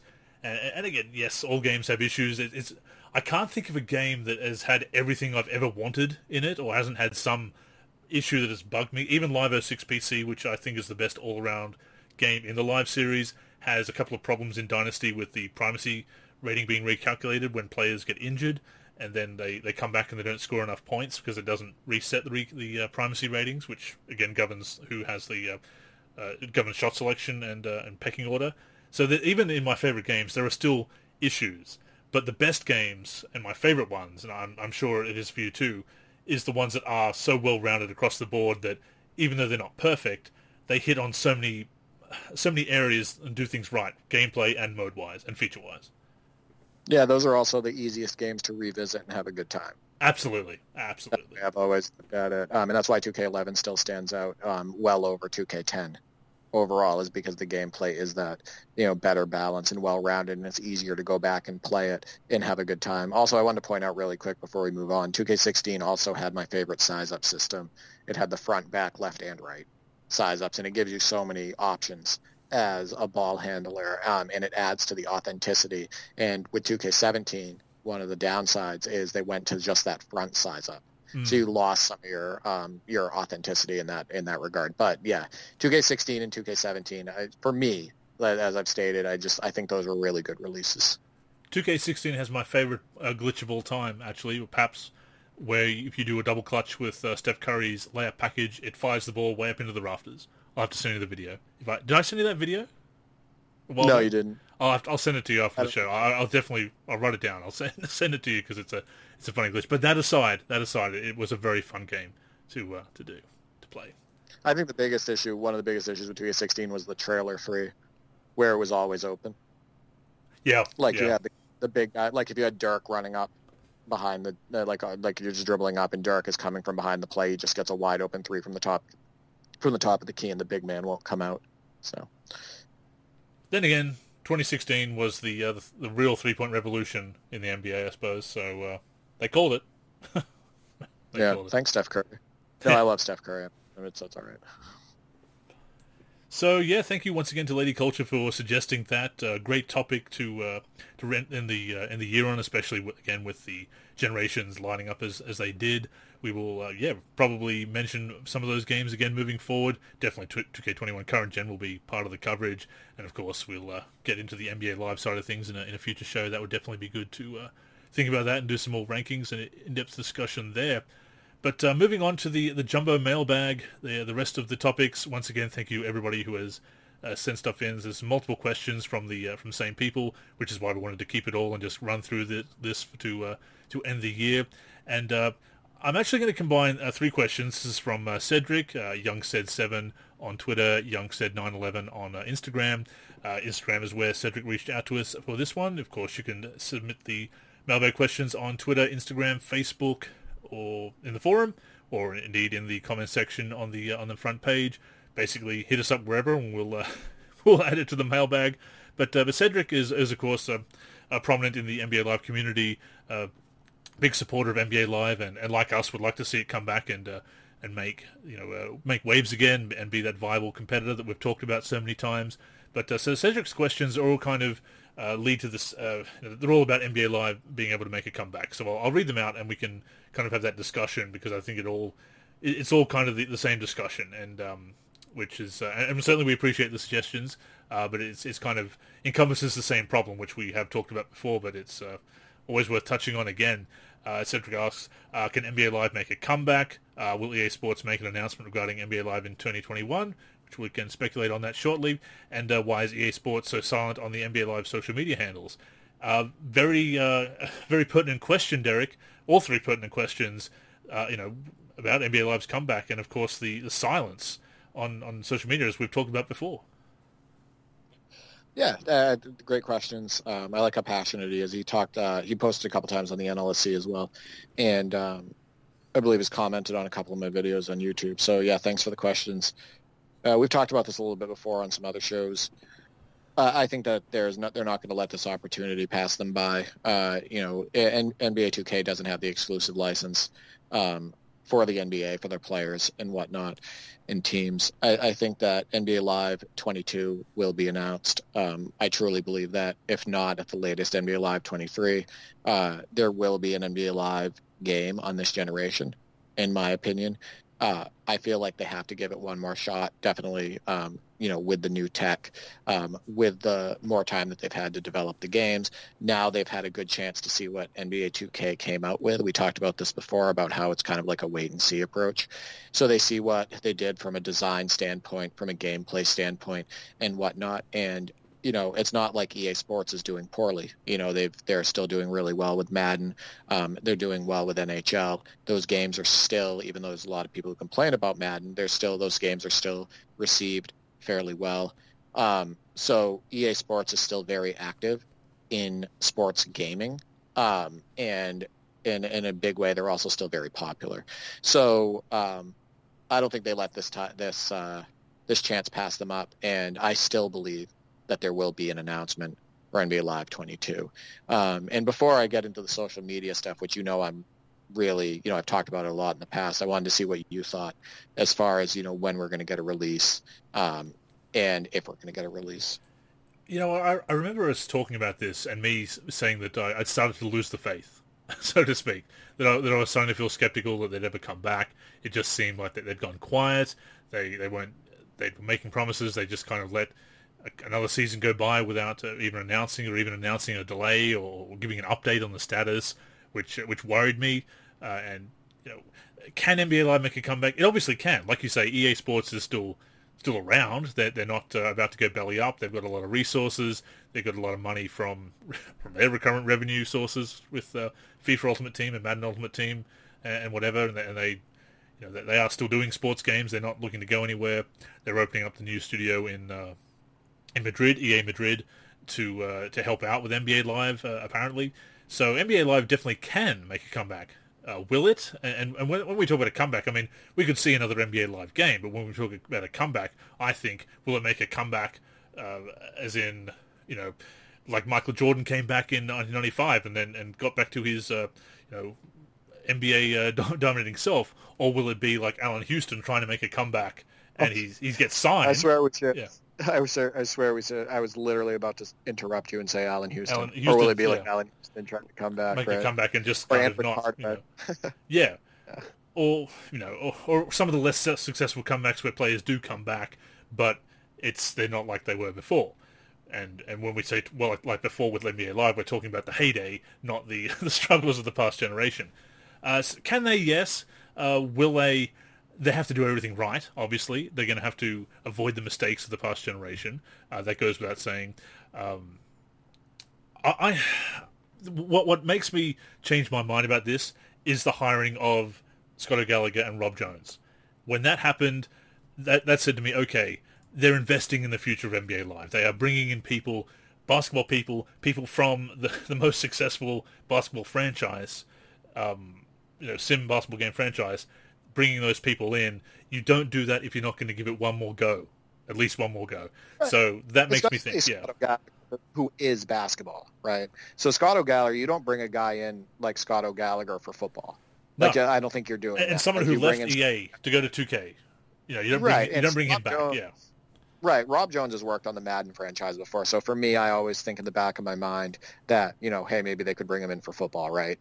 Possibly, um, yeah. But when you think of Scott, when you think about Scott O'Gallagher, he is literally basketball. That's that's what he is. That's what he's been doing. Um, that's all he's been involved with, um, as far as like you know with 2K and whatnot. Um, from and he did the live dribble tech, I believe, for um, Live 14. He is basketball. So you don't bring in a guy, and, I don't think you bring in a guy like Scott O'Gallagher for NBA Live Mobile either. No, um, so pointless. I think yeah. I'm with you, right? And then you know we talked about the job postings, which I showed you, where they were hiring around the same time Scott O'Gallagher committed to EA Sports. They're hiring for um, community managers for specifically NBA Live, and it doesn't say for NBA Live Mobile; it says for NBA Live. Um, so yeah, I agree with you. All the, the and, and those heavily factor into me thinking that we're going to get one soon. I, I, think so too, and I, I, think you can't leave it too late. Uh, but but to that point, they are very quiet on their social media. They have been. The, the last post they have on the official NBA Live account, apart from the pin tweet about the update on the series, which is the last update from what 2018 or, so, they do or or 2019. They they have the uh, about acknowledging the passing of Kobe Bryant earlier this year. That that is basically the, the last tweet they've made, I believe, from memory. Uh, so yeah, they, they, have been very quiet, and as we said before, the, the silence is deafening. Uh, it it doesn't help uh, to uh, promote awareness of the brand, even if they were doing things like. Oh, you know, on a selfish note, retweeting some of the 25th anniversary of NBA Live articles or some of our other things looking back at uh, NBA Live to keep awareness out there, or once a week posting uh, clips from old games, or, or, basically doing anything to keep the, the live brand in the consciousness. Um, the NBA Live mobile account does things because, of course, they do have NBA Live mobiles going, and they've split it into two, which is probably for the best. But apart from that, there's nothing talking about that full console release. So it does get people feeling very skeptical and thinking, well, it, it probably is gone for good. And, it, and, if not for that hiring, which which again wasn't announced by the official NBA Live account, you know, they could be, they definitely could be doing more. And I think if they are going to make that announcement ne- next year, which which again is, is definitely a distinct possibility, you do need to start building up to that and start getting people excited again. Because oh, there's activity on the NBA Live Twitter account, the Facebook account. What's going on? Maybe a little teaser here and there. Okay, okay. You know, I, I think you do you do have to do that, and uh, to do that, I, I, think you need to get some better um, social media managers or, or community managers or PR or somebody to to really look at what other companies are doing. Because 2K, for all their faults and missteps sometimes on social media, still do a, a, so much better job of pushing their own brand and celebrating their history. And we've talked about that before, and that's what, what Live needs to do. And, and uh, why they're so silent, maybe they don't have much to say at the moment, but you can still be saying other things to get the brand out there and keep it in people's minds. Yeah, I don't think it's as much as them not knowing what that needs to be done or not knowing that they need to be out there. It's that it's a very low priority. Right? Yeah, it's like the yeah, raw for AGK, which we've talked about, which all the rush jobs and copy and paste jobs. It's not that they don't know that it's wrong that they're doing it the way that they're doing it. It's not that they don't know that these players are made inaccurately and everything. It's just that it's a very low priority. And that's the way I look at it with, with EA Sports. And unfortunately, like we had stated, the silence is deafening, but it's also embarrassing. Right. I think it's embarrassing what, what they've done. Um, not, you know, not paying homage to you know the NBA Jam series, um, not highlighting some of their rich history, not keeping in contact with their fans, only choosing like certain private platforms like or private groups to like share information with or to get feedback with instead of doing it in like a grand on a grand scale. Um, I think that it's not a good look. And when they come back, they better come back strong. Like we had talked about, new community managers, people who are going to be out there asking questions, um, taking in feedback, answering um, to the world of basketball gamers and whatnot. And uh, yeah, they need to hire the right people, and those people are out there. We've talked about it before. You know, there's people who are passionate about basketball gaming, passionate about retro gaming, um, who are subject matter experts in that matter um, as far as they could highlight a lot of the great things about the old games. Um, there's also a lot of people who are like that who are also great people people who are really good at interacting with the public or answering questions and all of that stuff. So those people are out there. But the biggest thing is is that they have to make it a priority. And if it's not a priority, it's never going to look good. Exactly. So people people need to take the, the product seriously. If, if they won't, why, why should the consumer? So they absolutely need to make that effort. And the other thing I'll throw out there is that they do need to interact with across the breadth of the community. And look, selfishly, yes, I wanted them to interact with us at the NLSC, or at least interact with us on, on Twitter. I and I, you know, I, I throw it out there to the new NBA Live community manager, whoever they may be. If you happen to be listening, you know, we we only uh, offer constructive criticism because we want to see the games improve. Uh, I do feel we are knowledgeable. I do feel that we treat uh, basketball gaming with reverence is, is kind of a, a, a wanky word to use, but we certainly do uh, take care in our the way we cover uh, basketball games, be they live, 2K Jam, uh, whatever. So I think they need to reach out not just to us, but also again to uh, Gaming Tailgate, um, to to, or to you know, Pastapadre, anybody in the past that's been involved with with basketball gaming uh, and covering it. And, and, and has that history with the NBA Live series, for better or worse. I think they need to interact there. They can't just go with Reddit uh, they need to be reaching out to, to us, Operation Sports, the official NBA Live forums, and I know they can say, oh, forums are old hat, it's all about Reddit and social media, but you still have people active on those platforms as well. Talk to those people. Don't shut out the old guard. The old guard knows knows what NBA Live was like at the time. They they know what made NBA Live successful and what people they're the ones talking to people in the community. Don't just go for the YouTubers and the influencers. Certainly include them, and certainly include Reddit, but the whole community. Interact across the community uh, interact with, you know, big or small. Like remember when, when Mike Wang, when Beluba re- responded to your uh, suggestions about the broadcast camera in. Uh...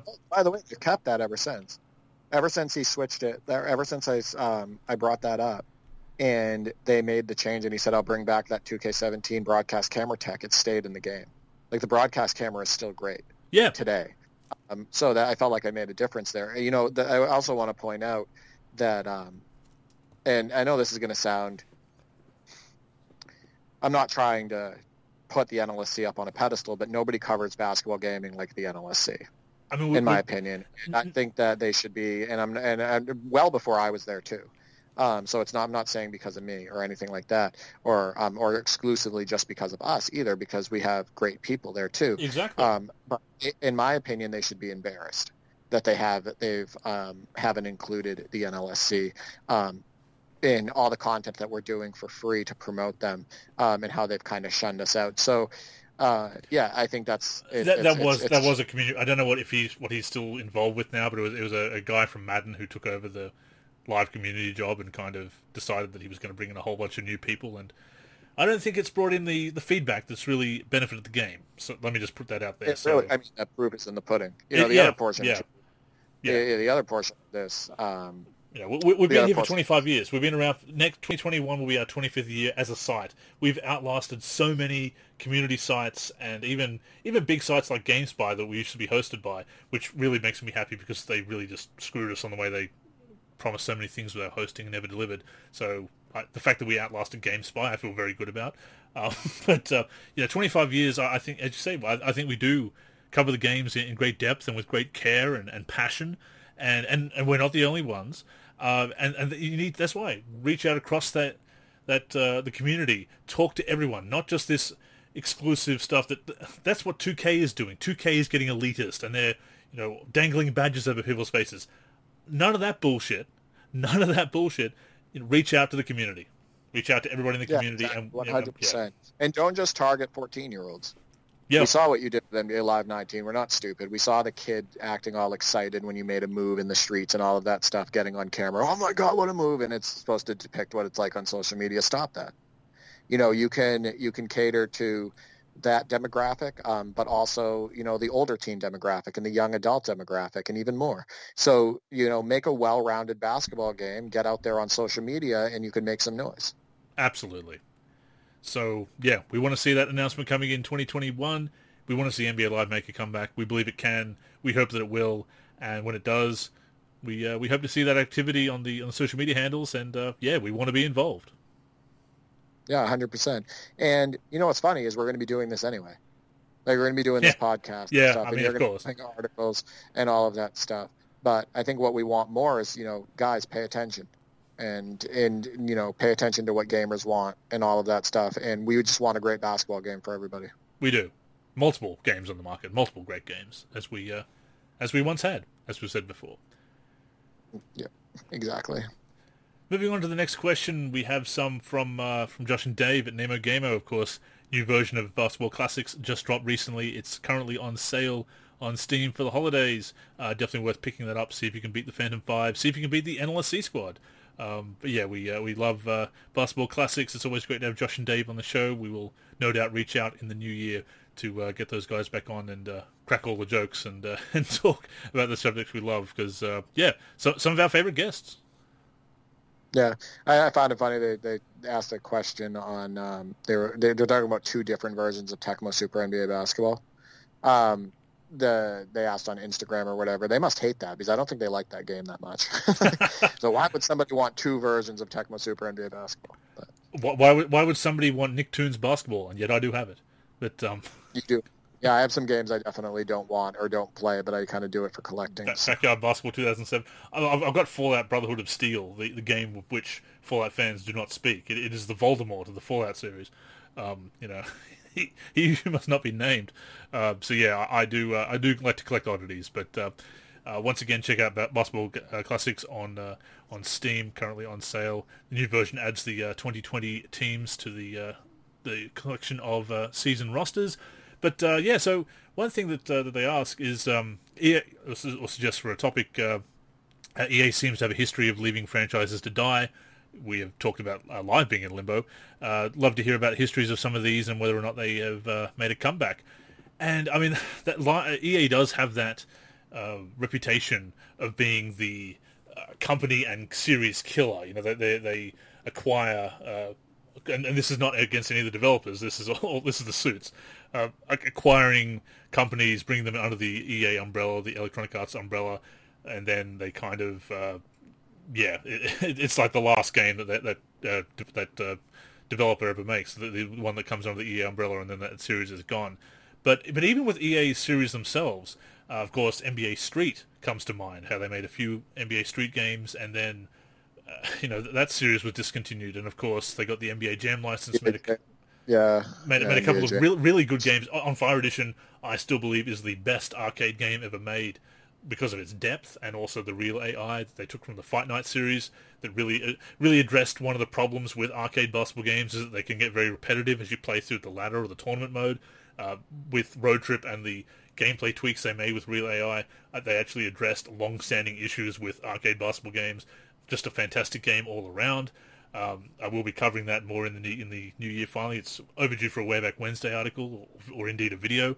Uh, yeah, but those are the two series that come to mind as far as basketball games that they've just let NBA Jam lie dormant. Missed the 25th anniversary of that. They own the license, they own the rights, and yet they didn't do anything with that. Uh, laid off the team pretty much when On Fire Edition was done. Just let that series die. Uh, Street, they've just let that go dormant. Um, I think it was Clean Prince Gaming did a whole video on that, and it really, Derek, it, it, he pointed out that they, that EA's strategy, and, and a lot of companies have done this, they go for the safe game that will make money, especially recurrent revenue, and it's the creative projects like a Street, like a Jam, that are, that are really about the gaming experience and creativity and the, the, the art of video game development and the hobby of gaming gets pushed aside for the the cold, uh, calculated business aspect of pump out sequels that uh, you, can do yearly and that just will make guaranteed money, which is a thing you got to worry about in business. The suits are going to worry about money, fair enough, but the the art and the creativity is not there, and and so those series like a Street and a Jam sadly fall by the wayside, and, and we're still waiting for them to come back. I mean, I would love to see a, a new Jam and Street game every few years uh, you know, live coming back and being that alternative to 2K every year, but every so often getting a new Jam and Street alternating. I've talked about this many times before. I mean, if you don't think that zany arcade action fun um, is still a thing and that it can still, you know, if you don't think it can be popular, look at Rocket League. I'll just Exactly. say it again. Those developers made a lot of money. Um, those arcade games, um, wh- whether it's in sports, uh, whether it's um, otherwise, those more zany action, more just plain fun games, Super Mega Baseball, for example, are still can still be very popular. And there's no reason for those games not to be in the space. And when I say zany action fun, I mean more like NBA Jam on Fire Edition zany fun, you know, which was more even zany fun than NBA Playgrounds. Yeah. So yeah, those, those games still make a splash. But three games outside of basketball gaming actually came to mind right away for me. Um, Fight Night, which Hmm. They haven't released in a long time, and there's been no boxing games made. Maybe because the sport is just completely dying and is a shell of its former, former self. You know, I grew up with Mike Tyson, Evander Holyfield, Lennox Lewis, Riddick Bowe, Michael Moorer, all those guys, right? Um, now look at it. Look at the landscape of boxing. But you know, they dropped the Fight Night series. They haven't had a Fight Night, I think, in over a decade. Um, triple Play Baseball. Yeah. Where did that go? You know, Triple Play Baseball was one of my. We had Triple Play Gold Edition for Sega Genesis, a very well-rounded game, kept stats, could create players, had a great season mode, all of that stuff. They went into the PlayStation, PlayStation 2 era, and then they dropped the series. Um, Triple Play Baseball, so that's another one, and then Grand Slam Tennis, two. They dropped it. They made Grand Slam Tennis, and then they made Grand Slam Tennis two for Xbox 360, and I think that game came out. It's the same menu system as NBA Live um, 09 or, or 10, so it came out around the 2010 area, and then they haven't made another one in a decade. So they went from Grand Slam Tennis 2 to not making a game, a tennis game in a decade, in a perfect opportunity where they could have been making games because they uh, 2K stopped making Top Spin.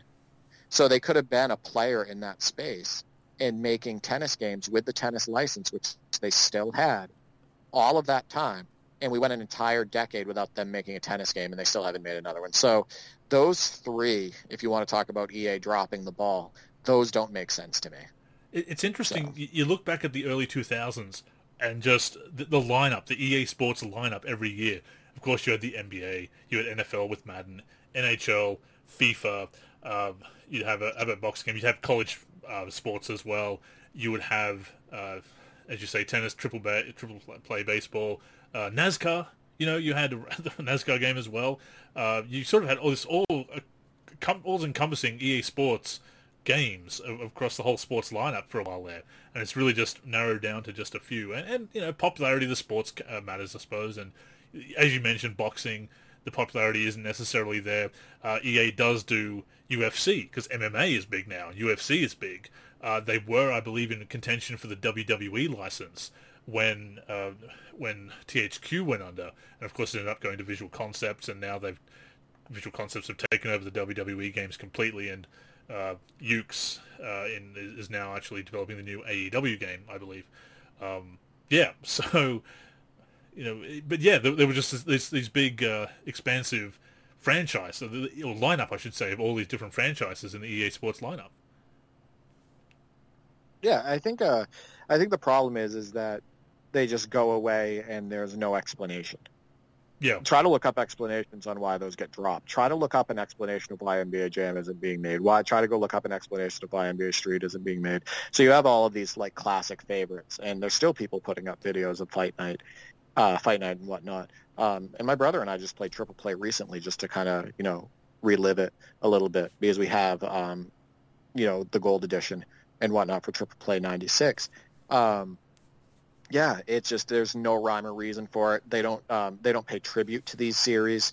They don't um, they don't have channels on social media that pay tribute to these series or anything like that. It's like they want it to be gone, like to Mhm. forget about it.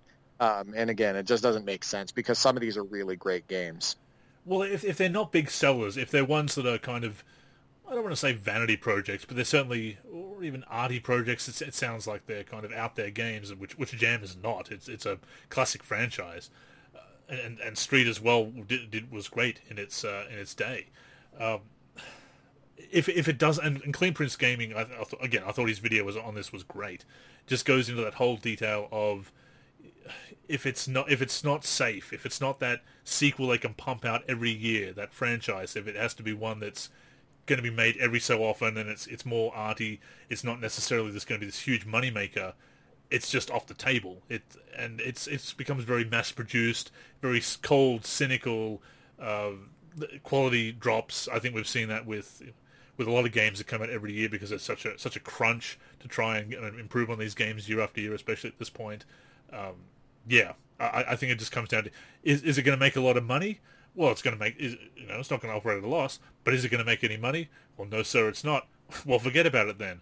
I, I, think that's what it comes down to. And while obviously there is a business side to uh, developing video games and selling and marketing and what everything and the budgets, you know, we, we don't want to downplay that, but it means the the artistic nature of them is gone. It means anything that's more about creating this wonderful gaming experience. If it doesn't, if you can't squeeze a huge profit out of it, the suits do, they don't care. They don't want to hear about it. That's that. And I have a know, great. Yeah. I have a great solution. Make a great game and market it well. Yeah. How about that? Yeah. There's my solution. Jam will sell. So. Look, look at the original Jam. It's also, it's, it's, it's, it's, also, I just want to point out. Read the room. I've talked about Rocket League. I've talked about these. Read the room. Exactly. Read what yeah. you know what people are playing. I mean, I'm just on the ground floor here, and I can see the popularity of these games.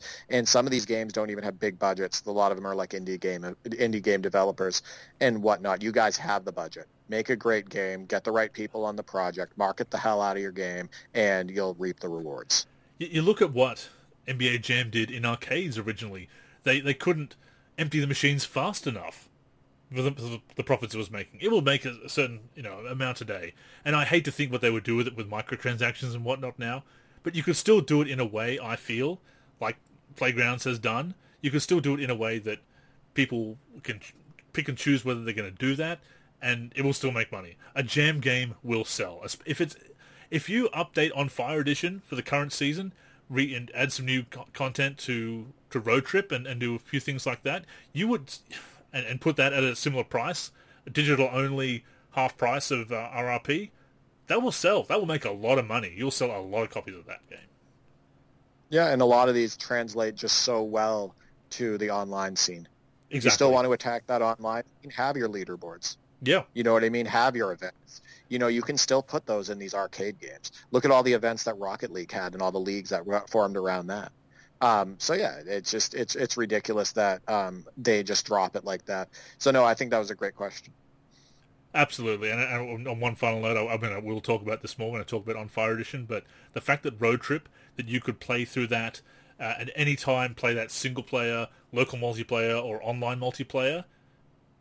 I, I've not that you just don't see that in a in a in a mode that's so flexible. They just did such a great job with that game, and it, it would sell sell like hotcakes yeah, it's. Uh, I know. I I know you love On Fire Edition. I do. I'm a big fan of. it. Next up from uh, from the guys at Namo Gamo. No, this is a basketball podcast, but uh, this Mike Tyson comeback, which was uh, fairly recent when we got the uh, the comment, uh, was fascinating. Uh, why would so many people tune in to watch fifty year olds? is there even a basketball equivalent?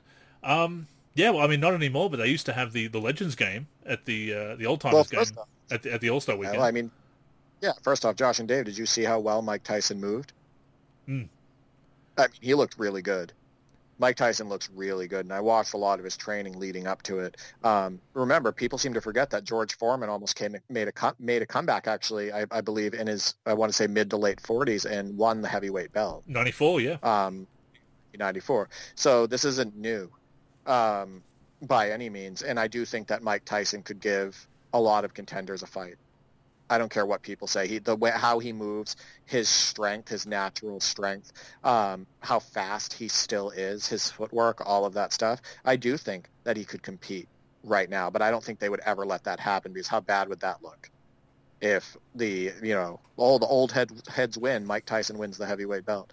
Um, boxing is also um, boxing is also very um, extinct in a way. I mean, if you think about it, right now the highlight in boxing is Floyd Mayweather accepting a challenge from that um, that YouTube Jake star, Paul, yeah, who knocked out Jake, yeah. Oh, it's his, bro- it's his brother, Jake isn't Paul, it? Yeah, uh, I don't know. I don't know. I just know that Jake Paul knocked out Nate Robinson in the second round, which looked rigged as well. Um, but yeah, that's that's what boxing is right now, right?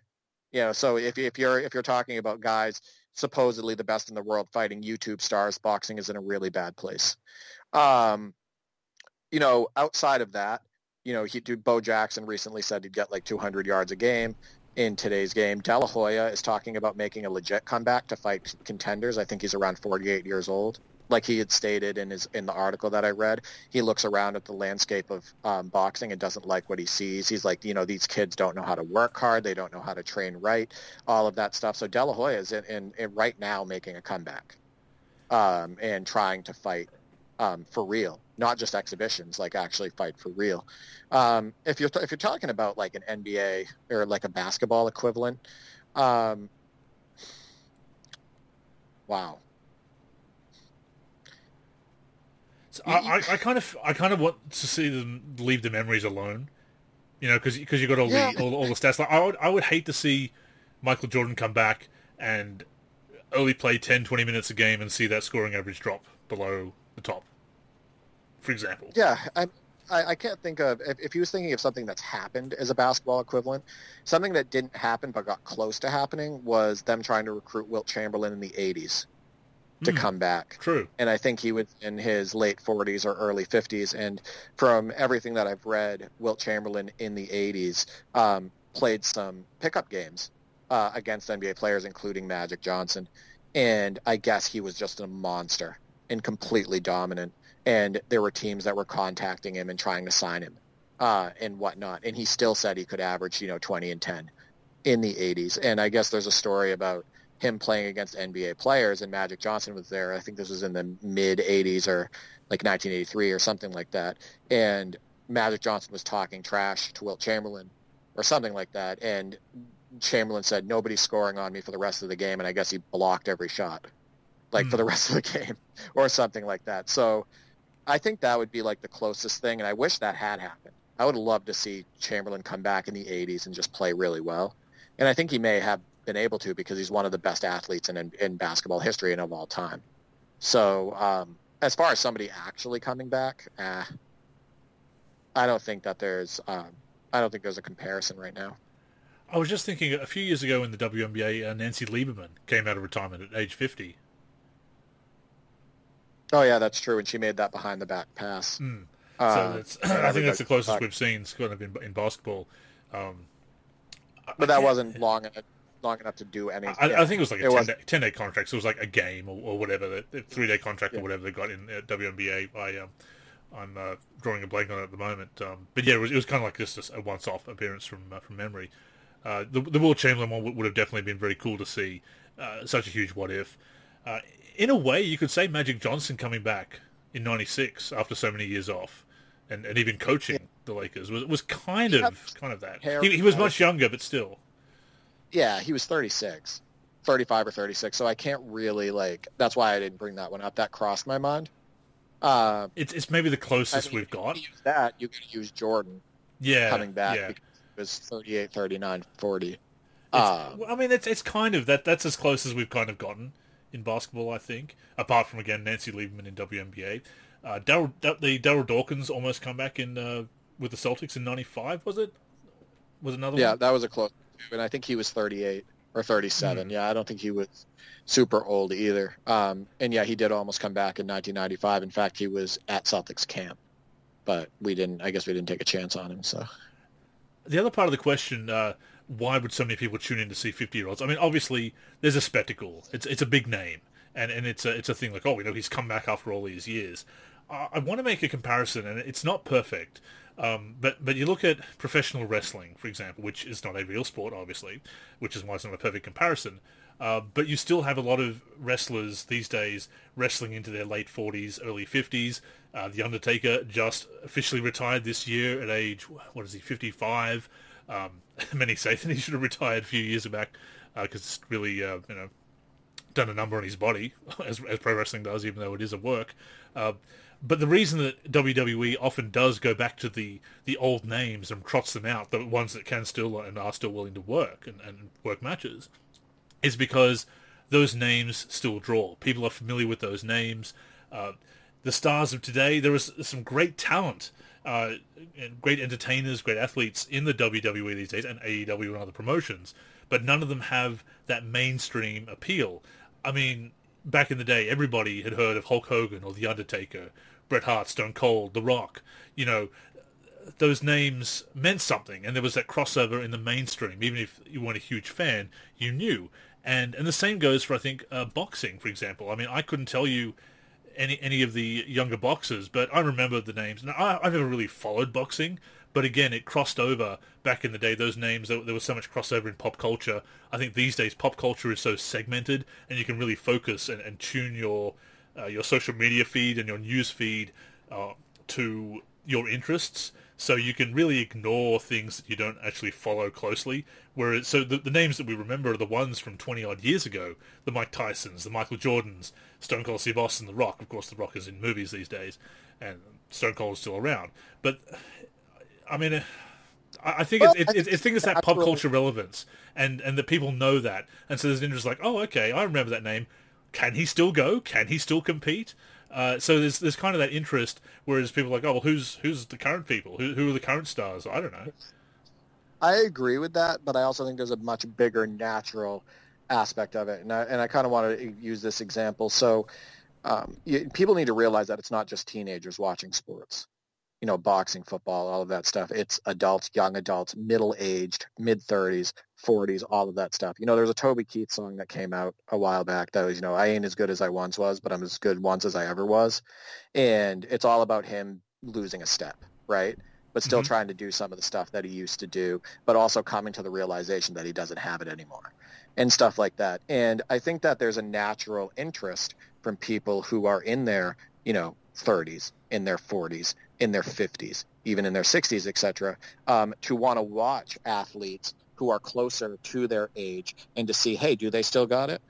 You know, yeah, and, yeah. and like that. I think that there's absolutely this natural interest in, in a contrast and comparison that people, um, people on the ground like you and I, and whatnot, like to um, you know compare in that way. You know, does, like you stated, does he still have it? You know, this guy's close to my age. Does he have it? I think you got to think about the millions of people in that age bracket or roughly around that age that would want to tune into that.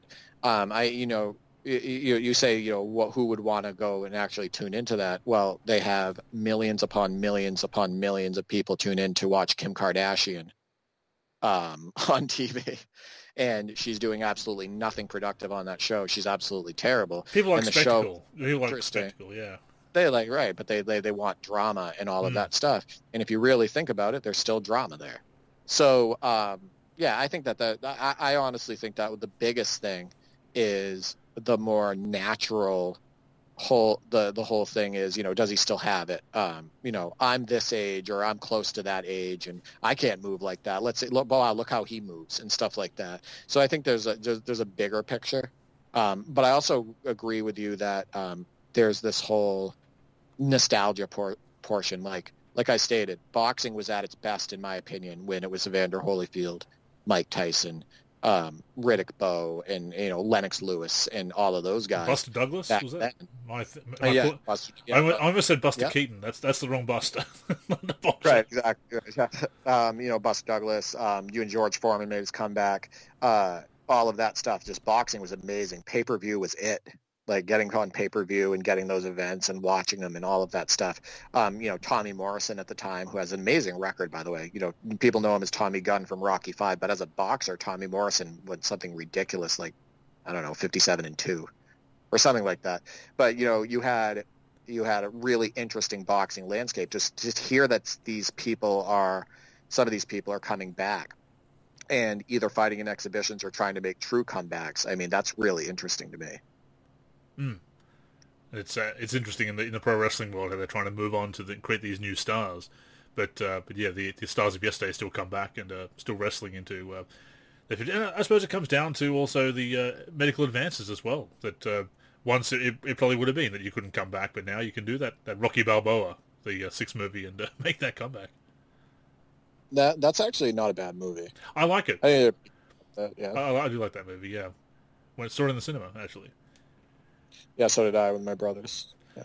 On a on a similar note, uh, still from the uh, guys at Namo Gamo, I went down the rabbit hole of Cameo the other day and uh, some basketball legends on there. What players would you most want to get a personalized message from? Uh, obviously, Michael Jordan would be pretty cool. I, would kind of like to see MJ on there just to see how much he would charge, because there is the whole thing that he he doesn't do anything for less than ten million dollars. So I, would love to see him on there for ten million dollars, just to see who would actually pay ten million dollars for a personalized message from MJ. That'd be pretty funny. That's that's like the uh, somebody. That's like the app. Yeah. You know, you know, somebody put their app on there that's uh, on, I think on um, on Android and possibly uh, uh iOS as well. Was was basically just a, a picture of a gem for ten thousand dollars. It was basically like the rich person's app. Like you've got so much money, you can spend ten thousand dollars, and they got a few people to buy it. So it's kind, it's kind of like that, you know, just the you, have got that kind of money that you can actually get that much, uh, uh, you know, a, a cameo from uh, MJ for uh, ten million dollars. Yeah, I think J- um, MJ is an obvious choice. Um, I'd also like to um, get messages from guys like Larry Bird, obviously. Um, you know, and some of my childhood favorites, obviously Dee Brown and and whatnot. But you know, uh, I think about characters. I, I think about guys like Rasheed Wallace. I think about Kevin Garnett. I think about how funny those messages would be. Um, getting a message from one of those guys, like they actually write it out, not go through somebody. Um, so I almost find it find that it might be more entertaining and more special and interesting to get a message from guys like Kevin Garnett and Rasheed Wallace, um, and guys who played with this flair. Even the guy like Russell Westbrook, um, getting those messages. And I can just imagine Kevin Garnett sending a message with, you know, getting like all pumped up and I can picture some swears being thrown in there and all of that stuff. And just getting an authentic message from K- from Kevin from Kevin Garnett would be amazing. What about a like a Marv Albert, like a, a commentator? I think that would be special too. Some people that we liked growing up, um, like Mike Fratello and whatnot. I think that would be cool. Um, I mean, are we talking video message or are we talking about um, like? So, so you, have you've seen Cameo, haven't you? We can get the video, a short video message from Is people. it a video one for Cameo? Okay, so that's see. No, actually, when you said Cameo, I wasn't exactly 100 percent sure what you meant. Um, I don't know if that ages me or not, but um, no. So video message, uh, yeah, that would be cool um, to hear that and see that. I, I think um, I still, even on video, I still go back to getting the message from like one of those personalities like Kevin Garnett would be pretty amazing. Get uh, Jeff Van Gundy to uh, to rant about something for a minute or so on Cameo. Yeah, I wouldn't pay for that. but, uh, lots lots of things you could uh, to do with that, but probably uh, yeah. I, again, I'd be very interested to see how much Michael Jordan would charge, knowing that he's. Uh, hey, I mean, when you when you when your brand is that strong, you know, what, you can name your price. Some, someone will pay it. Someone somewhere will pay it. Yeah, if somebody wants to pay ten million dollars to do that, I'll take the time to uh, learn how to hack, hack Cameo, and I'll just hack into that personalized message. It won't be personalized to me, but at least I'll get to see him giving it to somebody else. I won't pay ten million dollars for that. Give oh, me a break. You, you can watch other people's cameos. They put it up there, and people can share them. So uh, ah, you, okay, gotcha. You can see it. I need to research on Cameo. To to uh, to put it in perspective, uh, the recently retired Undertaker, of course, the uh, famous pro wrestler, uh, did a limited number of cameos uh, for thousand dollars each recently. I, I, believe it was also. I believe he was doing it for charity as well, possibly. Yeah, well, I, one can hope because I hope people aren't that egotistical out there. And I know that Jordan's. uh, I mean, ten million dollars is ridiculous. A thousand dollars is ridiculous just to talk to somebody on camera, but yeah. I'm not. is, is this a bad time to? Is this a bad time to plug our OnlyFans again? so. Right. Exactly. I mean, those are only feet pics, so I, I think we overcharge anyway. But yeah, we, we we definitely do. That's probably why we don't have those subscribers.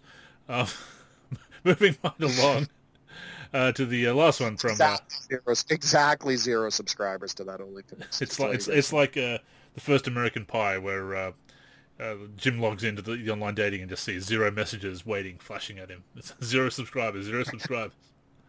Um, Great Amer- movie. American Pie reference. I don't think I've done that before on the LLC podcast. So there you go. Uh, that, I love that movie, though. Underrated, underrated. A lot of heart, a lot of heart in that movie. Uh, last one uh, from from uh, Josh and Dave. Uh, if you can create a basketball team from scratch that is not from the NBA, uh, what's your go-to? Monstars, Olympics, high school team? Yeah. what do you reckon? So is he talking about modding, or like just getting them in the game? Uh, that, I think I think, or, or, maybe just in real life, just putting together the ultimate fantasy team uh, with no NBA players. Mm, well, I'd probably put in um, a team that my brother Mark and I played on for um, men's league. So we had a we had a, a, men's league team that we put in in Eliot, Maine, where um, we went undefeated. We went seven and zero oh and won the title, and it's still the most fun we've ever had playing basketball. Um, a team that you know the team that we put together, we didn't expect to um, truly compete. We were slightly we were pretty undersized overall. I was um, second tallest player on the team. I'm six two. Uh, we played really good competition in that league, and um, you know we started out the final game down like twelve to nothing, and we thought it was finished. And then we made this roaring comeback and ended up winning the league. Um, we only had six guys, um, so only one reserve. And in order to win the title, we had to play back-to-back games because of scheduling. So basically, we had to play the semifinals, win it, and then five minutes later play the finals. Wow. Um, wow. This was a legit league, you know, scoreboards, refs. Uh, there were three refs. Um, they kept stats, all of that stuff. Um, so I think if I could put a team, have somebody professionally make a team and put it into a game to use, I would do that. And that's because my brothers and I also play and they'd be able to use the teams. And I think they would get a kick out of it. Hmm. Um, so for me, that's that's probably what I would do. Probably not like the answer you were looking for, but yeah, if I could put one team into a game, I think that would be it. I think creating a team from scratch uh, simply for the fun factor along those lines, I would probably take the uh, my group of friends from uh, from year six, sixth grade, the final year of uh, primary school for high school here in Australia. Uh, we used to play basketball pretty much every day of uh, of year six in 1996. Um, of course, it was basketball just really exploded again because Michael Jordan was back. You know, just the fourth championship, uh, of course. Just we played every day. You know, great group of guys. Uh, have to uh, catch up with some of them time, some of them soon if uh, if I can. We're all over the place now. I think I might be the only one left in our hometown. Um, but anyway, and also the team that I played with um, in the in the local league as well. I just kind of bring us all together because there was some you know, some pretty decent talent on that team um, and uh, and just just a, great group of guys to play with, basically. So I think that would kind of be if I could add my uh, uh, the City Bulls and also my uh, friends from uh, from primary school in that uh, to make a twelve man squad. Pretty much, you know, I, I, think that would definitely be the the one I would do. As far as as fiction, um, you know, I, I'd, I'd kind of bring all the players together from and this would also be a great idea for a mod or a, or a um, special DLC or something just a whole bunch of fictional characters from basketball movies. Um, oh, I'm draw- drawing a name on his, uh, I'm drawing a blank on his name, uh, but uh, Celtic Pride, um, Damon Wayans, his character from in there. Um, I, would bring him in there. Bring in the the guys, uh, the characters from uh, from Blue Chips. Bring them in, in, in, as well, and just all all the fictional characters from great basketball movies, and uh, and put them. Well, that would be easy for Shaq that would be easy for Shaq and Penny. You know, Neon Boudeaux and Butch McRae. At least Shaq and Penny's faces are already in the game. Oh, exactly. So yeah. That's good. So blue chips. Yeah.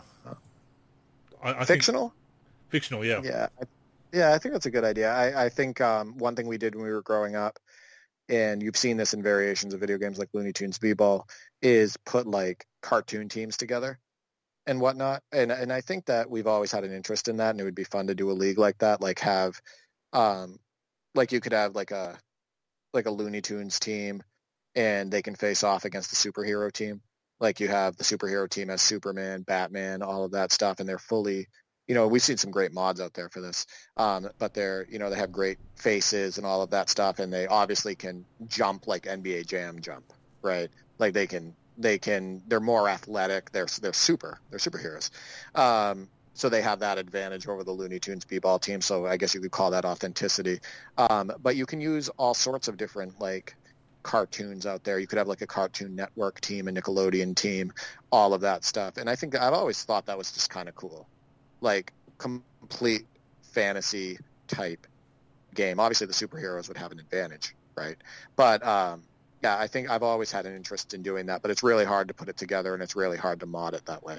I mean, you, so. you, we've seen um, Mortal Kombat versus DC Universe in video game form. Why, why not NBA versus DC? You know, get the crossover going. It's uh... right, exactly. So no, I think those are all interesting, and I like your idea as well. Um, you know, for fictional, um, I, I, I, the the personal stuff uh, holds you know more value to me. Like you had stated, your, you know, your team in real life and my team in real life. Um, I, I think that would be cooler. And, and you know, we I used to create them back in the day actually in a, in a few games there, and that was kind of fun as well. Oh yeah, and I think we did that as well. We tried to do that with some old teams um, in some of the older games. Obviously, um, the tech in the games is more advanced, so we could make them more accurate, which is kind of nice.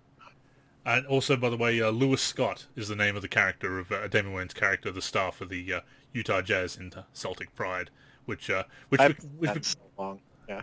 which became a running joke in the forum because uh, Soru hates that movie because the uh, spoilers the Celtics lose in Game Seven. Um, so I would often bring that up and uh, so why so why didn't you like that movie? Well, yeah, that's a, that's a pretty good point. But uh, Lewis Scott, who was the uh, star played by Damon Wayans in that uh, in that film. So thank you guys for sending that in. Uh, thank you for appearing on the podcast twice this year as well. Uh, yeah, and once again, Basketball Classics is uh, currently on sale on uh, on Steam. Definitely check it out. We love that game, uh, and yeah, you know we'll definitely be reaching out to Josh and Dave in the new year. I'm sure uh, if you guys are keen, we'll, as I said, Derek, we'd love to have them back on. No, it'd be great. Um, I love the last podcast we did with you guys. Um, it is really cool to get all of us get on the mic and reminisce. Yeah, it's two parter. It was a long talk. Um, reminisce about some of the older games and what inspired you guys and and all that stuff. I've recently got into, um, as I had told you, Unity, and I was working on um, a, try, trying to work on a side scroller and learn some programming um, and whatnot. I don't think I could get around to doing like a like a basketball game or anything like that, but I'd like to become pretty solid in Unity where I could feasibly put together a game. I don't know if it would be good or not, um, but learning programming is tough. Like it's oh, yeah. really tough, uh, and it takes a lot of time. And I haven't as mu- had as much time as I've wanted to. Um, you know, you know, enough time to spend on it lately. Um, but hopefully, that's one of my New Year's goals is to get a little bit better in Unity. I mean, we, we mentioned it on the show with Josh and Dave. Is that lot, I don't think a lot of people really understand what, what goes into programming, and, and, obviously we have our critiques of, of 2K and Live, but at the same time, I think a lot of people think that it must be easier that you almost type it into a into Notepad. You know, make realistic games, save as NBA 2K XE. Not quite. It's it's a bit more involved with that, um, as as we as you can find out if you uh, if you do mess around with the game creators and, and so forth. But uh, once again, thank you for those questions. Moving on to the last questions now. These all three are from uh, Stildo33 at One Kidney Kenny on the uh, on, on Twitter.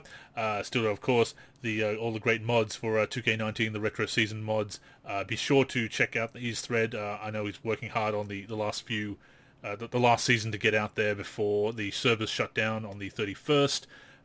download everything while you can. definitely check out those mods and just released a new updated pack. so once again, keep an eye on the 2K19 modding section for that. But and still, still though has sent us a few questions this year, and thank you, you know, obviously for the, everything you do in the in the forum and uh, with in the modding section and uh, for sending in the questions.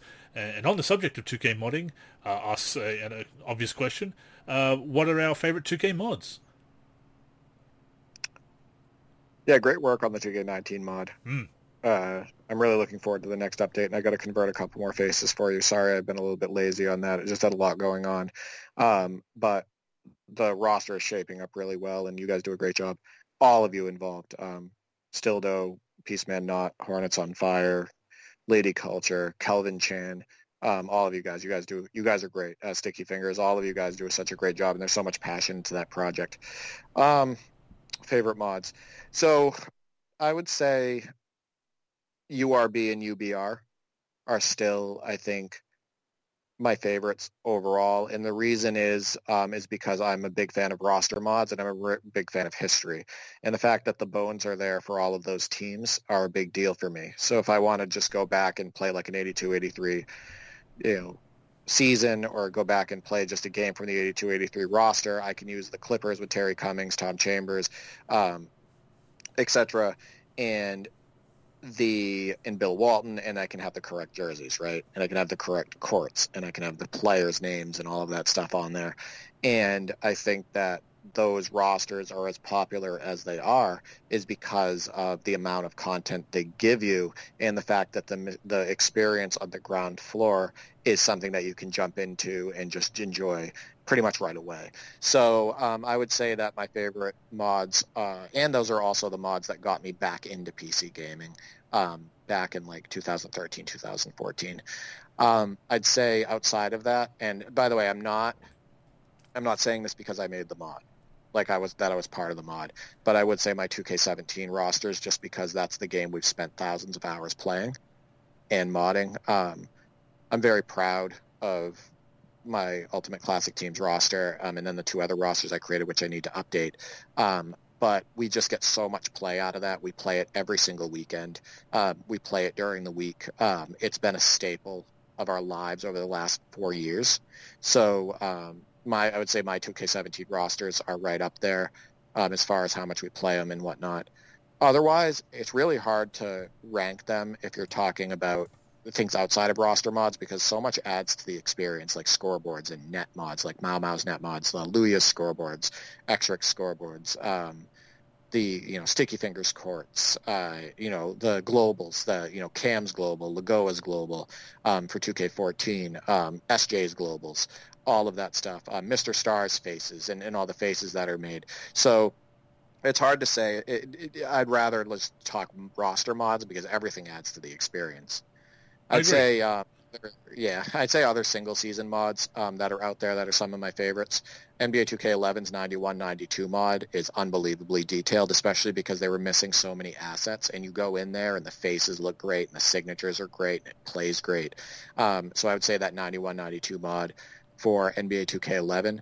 Uh, the 96-97 mod in 0203 mods for NBA 2K10 are absolutely fantastic. Um, they're very complete. The art is great. The faces are great. They didn't even have the resources or the tools we had today, and they just did an amazing job. So those stand out. Uh, New York Kids 90s mod that just came out for NBA 2K14 is simply fantastic. The presentation, the detail, the shoes, the courts, the jerseys, all of that stuff is unbelievable. Um, the uh, boy, yeah, it's tough. I, I mean, there's. I'm trying to think of obviously the UBR for 2K12 is a big deal. The URB for 2K13. Um, yeah, just so many so many good roster mods out there. I, I think obviously UBR and URB have been so influential and uh, and big to have the, to have those current rosters as well as the as all the retro rosters. Um, I've you know had them installed at, at different points to uh, and they've been useful for articles to, to demonstrate things from articles or just to play with. Obviously, it's, it's been very cool. You know, all, all the people have made them uh, them possible. Uh, you know, I, I, will shout out your roster. You know, I, I have I've been spending a lot of time on console. I've always bought the PC version to double dip and potentially use mods, but because I've been playing so much online on PS4 the last generation, uh, I haven't used as many as I would possibly uh, probably like. Uh, although I've been sure to download them, haven't always installed them.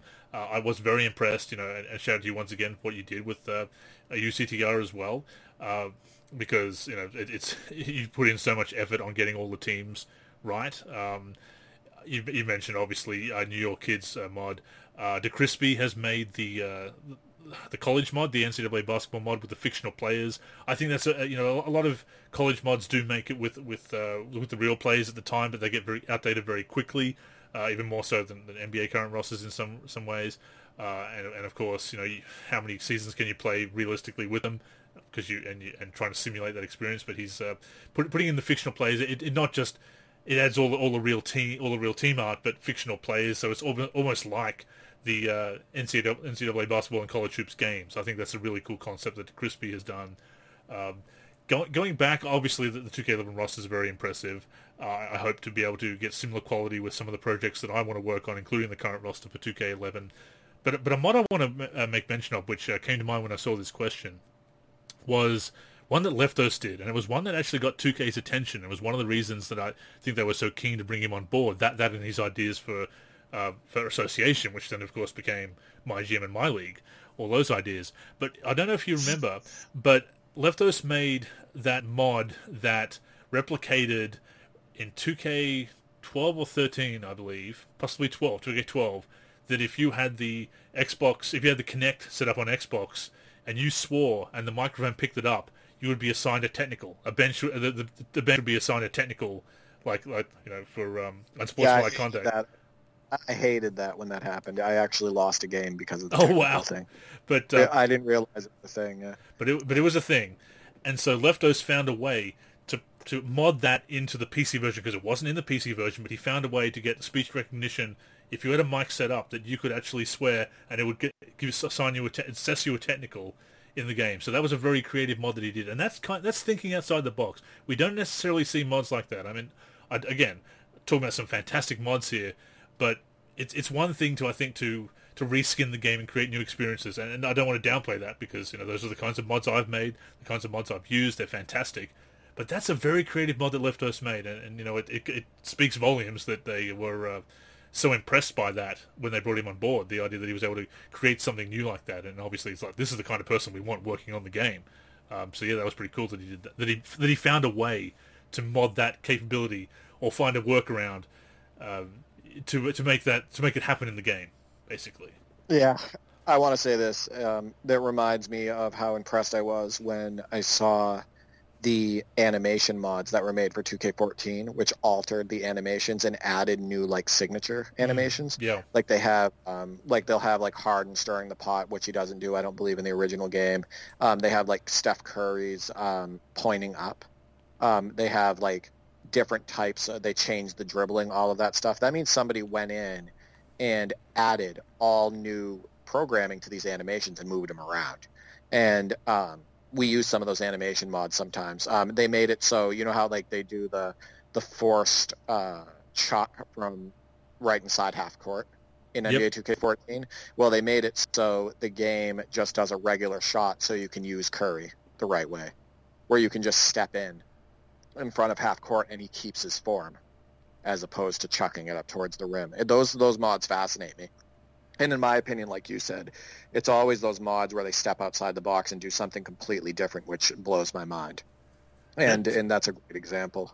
That reminds uh, me of, of when uh, Joust Ming actually found that the animation files for NCAA basketball Mar- oh, March Madness on uh, on PS2 were compatible with the PC versions of Live, and actually took some animations out of March Madness and put them in the PC version of Live. Not all right. See, that's what it, yeah it's stuff like that. It's like like NBA 2K14 didn't have Rick Barry's underthrow, but they had NBA. They had the underthrow um, free throw, the you know the diaper shot. They had it in like 2K12, so they they found a way to move that animation to 2K14. So now you have Rick Barry's underthrow. See, I think that's just that's super cool. Um, Stuff like that, that's wanted... great. You know, I mean, that's great for that reason.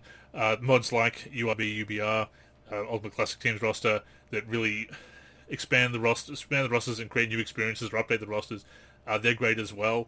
Uh, I also like minimalist modding. I mean, I've talked about it a few times, but just the things that that just tweak the game in a little way, or, or reuse assets that are in the game to, to you know to create a, an arcade experience or something. Make it like a jam style roster. Things that, that don't necessarily need a whole lot of new assets, but they can still create a new experience out of just what's in the game already. Uh, actually, one that does use assets, uh, a Big Hort, Brendan, uh, made um, what was it?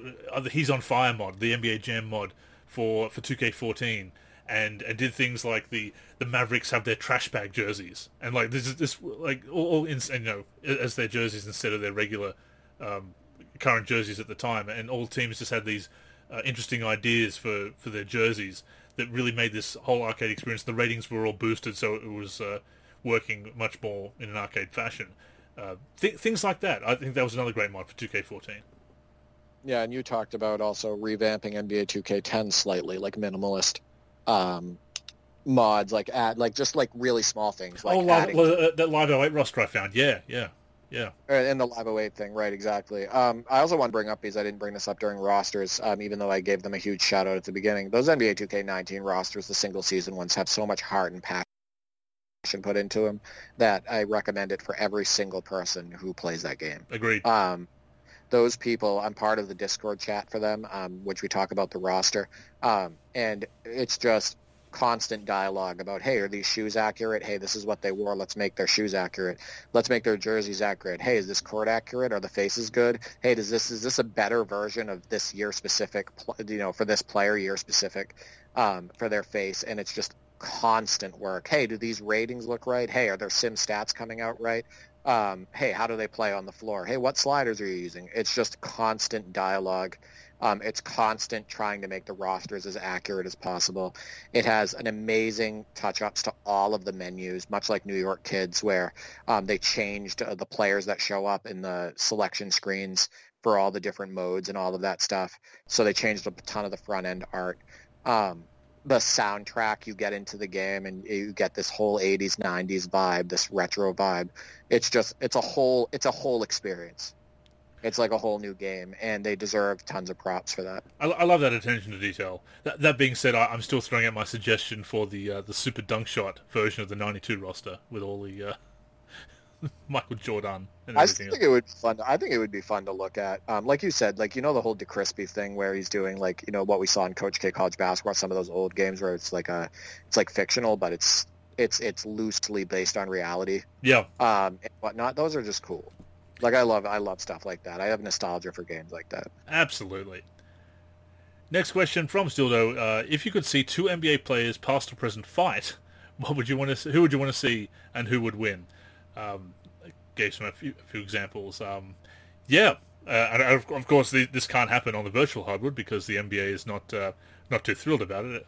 People have kind of stopped asking for fights. I think because we've stopped seeing them really in the uh, the NBA too much. But uh, any, any players you want to see uh, come to blows? Well, it's funny is um, there was so much like squabbles and fights back when we watched basketball. It's hard to say when that hadn't happened. Um, like I couldn't say Charles Barkley and Shaq because they did get into it. Yeah. Um, if you're talking about fighting on the basketball, like if you're talking about like fighting on a basketball court, um, I mean, you could think of stuff like Xavier McDaniel, the X-Man versus Maurice Lucas. I mean, those two were tough SOBs. Um, them getting into it would be something else. Um, I mean, if we're talking about from the same era, that obviously probably couldn't happen.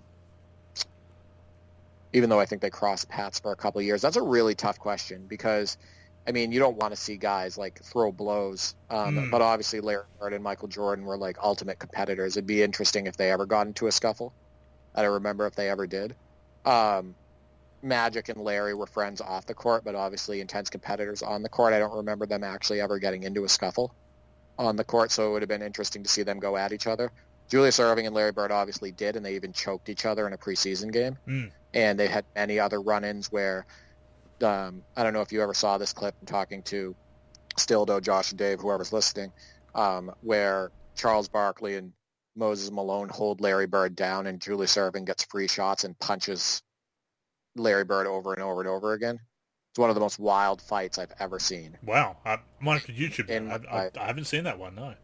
Yeah, it's unbelievable. Literally, um, Larry and Dr. J get into it, and um, what happens is a following, which I think this is Bush League, but um, Barkley and Moses hold Larry Bird like in a like a chokehold, like hold him da- like hold him while standing up, and Erving is just like standing there throwing punches and hitting Bird right in the face. Um, Bit dirty, yeah. It's still the best I've ever seen. Um, so would I like to see that happen to any other NBA player? Uh, probably not. But uh, yeah, that's a that's a tough question to answer. Yeah, I, I don't know. I, I, I, you know, Kendall Kendall Gill versus uh, Ron Artest, Metta World Peace. You know, World, Gill was tough. Met- Metta World Peace. Uh, you know, threw a few dirty elbows and whatnot. Uh, how how did he stack up against a? Uh, uh, I mean, Kendall Gill became a bit of an accomplished boxer, did he not? Yeah, he did. Yeah, he was ended up being like an actual um, good, legit boxer. I think one of his fights is on YouTube, Hmm. actually.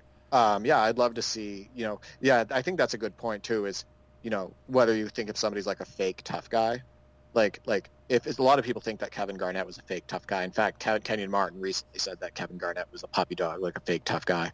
Like I think he said he was like a puppy dog in reality, but barked like a Doberman or something Hmm. like that. Um, seeing somebody like him like square up with like a real tough guy like Maurice Lucas, Charles Oakley, Uh, Xavier McDaniel. Xavier McDaniel, or Charles Oakley, right? Exactly, like somebody like that. Um, that would be interesting because it's always good to see the bully get taken down, right? Hmm. So that would be interesting. I think that'd be my answer. Yeah. And the, the final question from Stildo this week, and thank you once again to everybody for the questions, and these uh, three from uh, Stildo. Uh, once again, check out the 2K19 rosters in the modding section, and uh, be sure to grab those before the servers go down, and complete any other business, of course. But uh, what would elevate NBA 2K to the next level? Obviously, fixing gameplay issues, but uh, a feature like a, a you know a, a quite uh, apt, uh, like a, a full retro season mode or something like that. What what would what would take it to the next level apart from just simply improving gameplay, which is which is a given. Why don't you kick that one off? I got to think about this for a second. Um, I forgot about that question. Um, Sure. Um, Yeah, I mean, what I, do you think? I mean, obviously, I agree with that suggestion of a retro season. If, if they could ever license enough players to uh, to do that, uh, I, I also think simply simply being as comprehensive as they could with the retro teams they have at the moment, if they could fill those or at least get twelve man rosters for every single retro team in the game, if they could get all the big names that are missing, like your Rasheed Wallace, Charles Barkley, uh, Reggie Miller, to name just some of the obvious ones off the top of my head. Uh, if if they could do that, if they could add some more retro teams and make them full, uh, and also make them accurate across the board, if they could just put in all that detail of secure likeness rights and getting that uh, attention to detail, I think that would be huge. And if you could get enough to make a retro season mode, I think that would be, uh, I think that would be huge. One thing I think, you know, I kind of touched on it earlier, is that even our favorite games have. It's hard to mention a game that I think is great that still doesn't have one issue or one thing missing. Like Live 2005, for example, has, and, and of course modding fixes this, but it brought in the All Star Weekend, and, and but we lost lost Michael Jordan because he was no longer licensed. So you got the dunk contest finally, but you, until we modded him in, couldn't do MJ versus Nique, who Nique was in among the legends that year. You couldn't do that in the dunk contest. So there's always been a game that that's missing some content, or they've they've dropped a mode like Live 10 being very solid across the board, but All Star Weekend is gone. So I, I think I would love the, what would take 2K to the next level would be the most complete game possible. That's bringing back features, press book, dunk contest, three point shootout as exhibition modes, uh, and things that have been in the game before, things that have been in NBA Live that 2K hasn't done that would be great uh, great ideas. Just basically getting this fully featured game, everything that you can think of that's there. Maybe you have to update it for the the current uh, climate, the current approach to games. We, we talked about how the press book could be adapted the, the current system, the current the current games by having uh, by using it to display not not just games in the NBA, not just highlights and uh, uh, screenshots, photos in uh, in the in the NBA side of things, but also use it to be able to give people highlight clips and thumbnails and everything for online play. You can update ideas, but bringing back all those ideas and just all the cool things that we've seen, seen in previous games, plus some cool ideas that are yet to be done, and just have that. Nothing is left out. Nothing is kind of watered down. All the modes are there. The features. It's just fully all the full content and all the stuff that we loved pretty much from the history of basketball gaming or sim basketball gaming anyway in that one game. Uh, and the only other thing that I can think of would be to have kind of like a World League basketball to bring in FIBA, to bring in Olympics, to make NBA kind of this whole global basketball game. Like it's got multiple leagues, kind of like a FIFA situation, and and have all the different rules and systems like that. Just expand the NBA 2K be, beyond the NBA. Um, that might be a bit ambitious, but if you could have that again, that well-rounded product, which it already is, but that it brings back all those great modes. Uh, you know, how do you compete with that? That would take 2K to the next level. It's got all the great stuff that it has currently fixed up with gameplay and modes and whatnot, but also all that great stuff that we've lost over the years is suddenly back in the game, uh, and it's it's everything you could ever want out of a basketball game. Maybe it's not perfect. Every game has issues, but it's the content-wise and feature-wise and attention to detail-wise, it's just all there. That you know, that's that's next level stuff. I agree with a lot of that. Um, I'm going to say three things. Uh, one, bring that my league customization into outside of my league. Allow people to create their jerseys. That's the next level, in my opinion. Um, so that's actually four things. Allow people to create their jerseys. Allow people to create courts. Allow them to add teams. Allow them to do all of that customization on console um, as well as the PC version, and watch how many rosters get made allow those rosters to be shared, allow those team designs to be shared in um, outside of my league. So somebody can throw teams on 2K Share and rosters on 2K Share that are complete that can be used in exhibition and play now and be brought into my league after they've already been created offline. Um, outside of that, uh, the next level is also cross-platform sharing, and um, Mm. that includes PC. Um, so in, being able to share those rosters across Xbox Series X and PlayStation 5, but also being able to bring in those mods, possibly so, like they did with AO International Tennis. Um, maybe some of those Cyberface mods can be shared. Um, it's been proven that it can happen. Like you can do it in other games, um, in other sports games. So why not do it with 2K? I think that would be next level stuff where somebody could upload a player um, where they created a mod on PC and somebody could download it on PS5 and Xbox Series X. So I think that's definitely another step up. Um, and then obviously all of those um, creations that I was talking about could be shared cross cross platform as well. Um, outside of that, um, definitely think that gameplay needs to be more well-rounded, less canned, and more fun. Um, less being sucked in, less slow motion side by sides, like Namo Gamo, Josh and David talked about. You know, more control, not the game deciding what you do, but you deciding what t- what happens on the floor. Um, I think gameplay needs to be more well-rounded and more fun, which will equal better reviews and better Metacritic scores and better Steam reviews. Um, and better Steam reviews as well. So I think that um, also to go back to what you said, roster accuracy is just so important, um, and it's not even as much as having all of those names in there. It's about making the depth real depth, like proper, like making them play right and actually putting in the attention to detail into those rosters. And a lot of people out there will do it for free. And I think that will be next level because those teams will play right and they'll be, be, be promoted more. So I think that those are probably the um, the items that I would say. And, you know, you talked about bringing in FIBA and you talked about bringing in, you know, more leagues and all of that stuff. If they bring in that custom creator um, option where you can do that outside of my league, I think you would see a lot of people doing that. Oh, definitely. I mean, this also comes down to the NBA allowing it because the NBA has uh, is very strict about the content they allow in games, including customization. Oh yeah, one hundred percent, and I think that's why partly why it's not in there right now. Um, and you know, I also want, I think they want people into those other modes too, and they want people playing my team for obvious reasons and whatnot. Same with live wanting to play Ultimate Team. And, and you know, I, I forgot about cross-platform. Cross-platform is a big one for sharing and uh, and even for online play as well. I mean, that, that does get into with the with the PC version having the modded uh, people who are hacking and everything. That that is a problem, but you know, it, that that would also require if it was cross-platform play as well as sharing, that would obviously require uh, more security measures and anti-cheat measures naturally.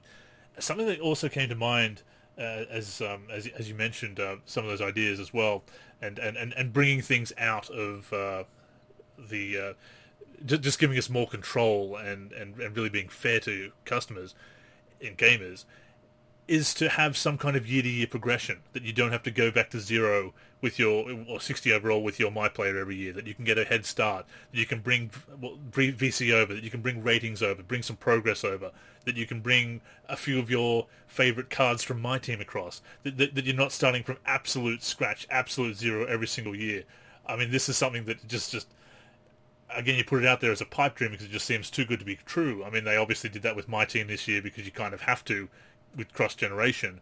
It'll it remains to be seen what they do moving forward with that. Both how how long they do that cross generation, how long, of course, they do for prior gen or current gen, whatever. But if they could somehow, if they were fairer about that, if they let us take some progression over from year to year, and, and be, or we even be able to have our the same character, the same my player go into a new new career modes. Maybe he gets dropped down to back like a 75 overall or something. You've got to build him up again, get some gets more badges or whatever. But if some progress carries over, or that if you can do like a, the story continues mode, where you can bring that character across and then like play a year two or a three, this is no longer a rookie, that you can play the second or third year or whatever in that game. You know, the story continues. That would be huge if, if there's some kind of connection between the games, or if your reputation, if you're my rep and your uh, the level you, you reached in the online play if that carries over, it shows your record from last year, so people can say, "Oh, well, he's hasn't played any. This person hasn't played any games yet online, but I can see they're an experienced player from years past. I'm not going to avoid them because clearly, clearly they're not a noob. They, they haven't played much this year online, but they, last year they played 500 games and and played really well. So I, I won't dodge them in the playground or whatever. Some kind of year-to-year progression, uh, I think, would be amazing, and and something that I think would would so much goodwill in that basically reward people for all the time they're spending. Loyalty bonus, returning gamer bonus. Yeah. Like give us. I mean, they do this with companies like AT and T and Verizon, right?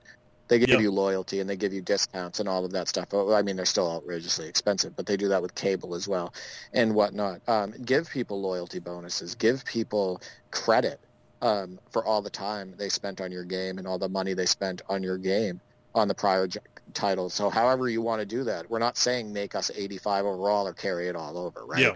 We're not saying let's start us out at 90 overall. And I don't even play those modes, but I get it. Um, I think that would be a big step in um, gaining good graces, uh, getting 2K in people's good graces again. Um, people have maybe soured on the series and whatnot, and I think it would make people stick with the series more. So yeah, no, I agree with you. And of course, as we always say, the the thing that really needs to come on this next generation, especially with this this high tech we've got, that we've got the fast loading times now. Shoelace. Shoelace Yeah. physics, absolutely shoelace physics. You knew what I was going for. I knew you were going to go there because you've been asking for it and stamp. Maybe that's why they, the industry like doesn't want to talk to you. They're like, listen, we can't. You you think the text that the, you know the technology is so great, but we can't do it. Stop asking for it. You know what I mean? Maybe that's maybe maybe the. NBA is against it. Maybe the NBA has something against it. You know. Yeah, maybe there's something we don't know about shoelaces that they, they maybe they're not fully licensed. I have no idea. Well, you know, if, if you go back to the uh, Justice League Unlimited uh, uh, animated series from the uh, early 2000s, uh, the question said that the aglets, the uh, which are the tips of uh, shoelaces, their true purpose is sinister. So, who knows? that might be why. That is the question. So I think maybe maybe we need to back off, but I understand your passion for it. I I, I get I, it. I mean, I, can you can you think of something more relevant to virtual basketball than shoelace physics? I, I can't. Well, I thought it was I thought it was Nash licking his fingers while he was bringing up the ball, but I might be wrong. I thought it was more relevant, but I don't. Maybe it isn't. yeah, yeah. I, I mean, obviously, because he's in the, in the legend content, they just don't care anymore. So, right, exactly. But uh, all jokes aside, I, you know, those are the things that could really take it to the next level. And, and we've talked about this before: is that people say, oh, "What else can you do uh, apart from gameplay tweaks and maybe some better lighting or textures here or there?" But there's so much they could do as far as bringing back features or, or revamping or expanding features that. Uh, you know, there's so, there's so much depth to 2K, and there has been for so long now. But there's still things they could do. They don't have All Star Weekend. Uh, they don't have a lot of those customization features outside of My League. Uh, so even even that, even before you're adding uh, cross generation and cross game to game progression or uh, leagues from around the world or things, there's there's so much you can do even before you get into the really crazy stuff that would uh, really still expand the game a lot. No, I agree. I mean, it's they haven't even exhausted close to all of their options, and we've talked about it so many times before. There's so many different things they can do, and that's why I think that a competitor can still come into the play uh, into the space and blow people away because there's still so many things that they can do that 2K has not done yet, or they could do it better. That, that's right, EA. What's live doing about shoelace physics, eh? Yeah, think about that. I mean, yeah, Scott. I hope you're listening. Better- that's that's, that's going to be that's to be in the new year. That's just going to be like a, a close up of a shoelace on the uh, NBA Live Twitter, and uh, Right, I'll- we're back. and I'll get Yeah. very excited about it. But um, that uh, yeah, that does it for the uh, for the mailbag and this week's uh, this week's podcast. Uh, thank you to everybody who's been sending in questions since we started the mailbag uh, segment up again. But uh, getting so many of them, we wanted to have have a big blowout to finish the year for the uh, last episode of uh, 2020. It's been a, a crazy year and a, a tough year in so many respects, but we we thank you for sending the questions and, and taking an interest in our, our podcast. We you know we, we love getting together to talk about basketball gaming every week and uh, do our features and the modding and everything else we do here at the NLSC. But uh, but yeah, Derek, having having these questions and being able to talk uh, about things people want to hear and, and uh, consider these interesting questions and everything, and, and kind of have to think about it, our rankings, and uh, and, and think about ideas for, for future games, and uh, even some of the off the wall uh, mailbag questions which we kept for this week uh, just for that purpose. It's it's been great to do, and I, I'm glad you suggested bringing the mailbag session back, section back because I know it's been so successful and enjoyable to do on Holding Court, and to bring it here to the virtual hardwood too has been has been a joy. Yeah, I love it. Um, definitely keep the questions coming. I know that they're not even close to exhausted, just like the features that could be added to NBA 2K and whatnot in basketball games. I think that um, there's plenty of stuff to talk about. You know, when you ask these questions, or if you're thinking of a question to ask for the show that you want us to touch on, don't just think about the new games. Think about the history of games. You know, think about questions related to some of the classic basketball games that you've played. Um, and you know, as you've noticed, we're not against touching on other subjects as well related to gaming, you know, as basketball gaming compares to other genres and, and whatnot and vice versa. So, no, keep the questions coming. We love it. and of course use the hashtag laces out to talk about things you want to see in uh, games. There you go, an Ace Ventura reference before the year is over, Derek. Yes, uh, Finkel or Einhorn? Yeah. Einhorn or Finkel? Finkel is? Einhorn. It's just. but uh, yes, send in those questions via our Twitter, via our Facebook, the forum, the uh, comment section on the main page, Instagram, wherever you can hit us up. Uh, we'll always keep putting out the reminders every week. But even before we put the reminders up, give us feedback on the shows. Let us know. Um, yeah, as long as you're tuning in and enjoying the show, that is the main thing. Uh, I'm sure you know how to, to listen to the show by this point, but uh, of course, do the plugs every week. The show comes out uh, every Sunday on the NLSC, which is nba-live.com. It's also on all your favorite podcatching apps and platforms, including Spotify, Apple Podcasts, Stitcher, Podcast Addict, and uh, pre- yeah, as again, pretty much every other one, I believe. If there's one that it's not on that uh, you like to listen to, let me know, and I will get it on there ASAP. But uh, once again, as long as you're tuning in and enjoying the show each and every week, that is the main thing. And one more time, Derek, before we wrap up for the year, where can we find you and uh, anything else you want to plug or shout out before we uh, call it a show? No, absolutely. So I'm on Twitter at D for 384, on the NLSC D for 3, um, on YouTube D for 3 as well. I host Holding Court with D for 3, so tune into that. Um, and otherwise, uh, you can see me around the NLSC modding and whatnot, and definitely try to join into the discussion on Twitter. That's where I'm my my most active platform at D for 384. Um, always talking basketball, always talking basketball video games as well. And of course, we welcome you once again to the uh, the team just before the year uh, wrapped up. Uh, officially bringing you on board, and uh, yeah, once again, happy to have you uh, on the team to help uh, create content, moderate in the forum. You've already been a great help with that, and of course, the NLC podcast. Thank you for joining me as my co-host for another year. It's it's been great to to get to know you, to know you on a personal level as well, and to uh, to build a friendship and a rapport as uh, digital broadcasters. Uh, I really do appreciate it, and look forward to years more of, uh, of friendship and, of course, uh, talking basketball games with you.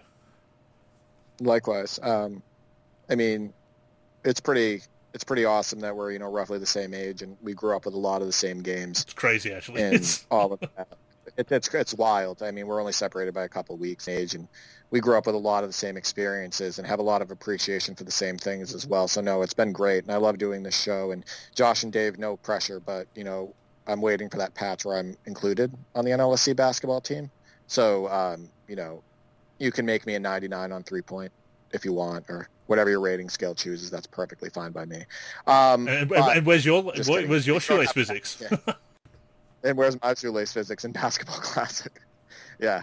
Um, no, it's been great, and I love being part of the NLC. They've always been a home away from home for me, and I love doing this podcast. And we've talked now for, Christ, you know, over a hundred hours yeah, of basketball gaming and counting um, because we've done over 50 episodes and most to run around two hours. So it doesn't get old, and I hope people really enjoy the show, and I hope people see the passion that we have, um, you know, on this topic. I think it comes through, and I'm uh, very proud of the shows that we do, and uh, so grateful to our, our listeners. And uh, before it gets too mushy, I will uh, throw out my uh, various places you can find my, me and the NLSC. I, of course, am on Twitter at Andrew NLSC. In the forum, once again, as Andrew, if you need to hit me up for anything or talk to me about whatever. Uh, on Facebook and Twitter, the NLSC is uh, at the NLSC. On Instagram, we are NLSC Basketball. YouTube is M5 Series Center. And of course, give a look to the NLSC itself, live.com, for everything we do for basketball video games. But yes, that's all for this week's show, and indeed the year 2020. Happy holidays, everyone. Stay safe. Have a happy new year. We will see you in 2021. Until next time, I'm Andrew. And I'm Derek. Go get buckets, everyone.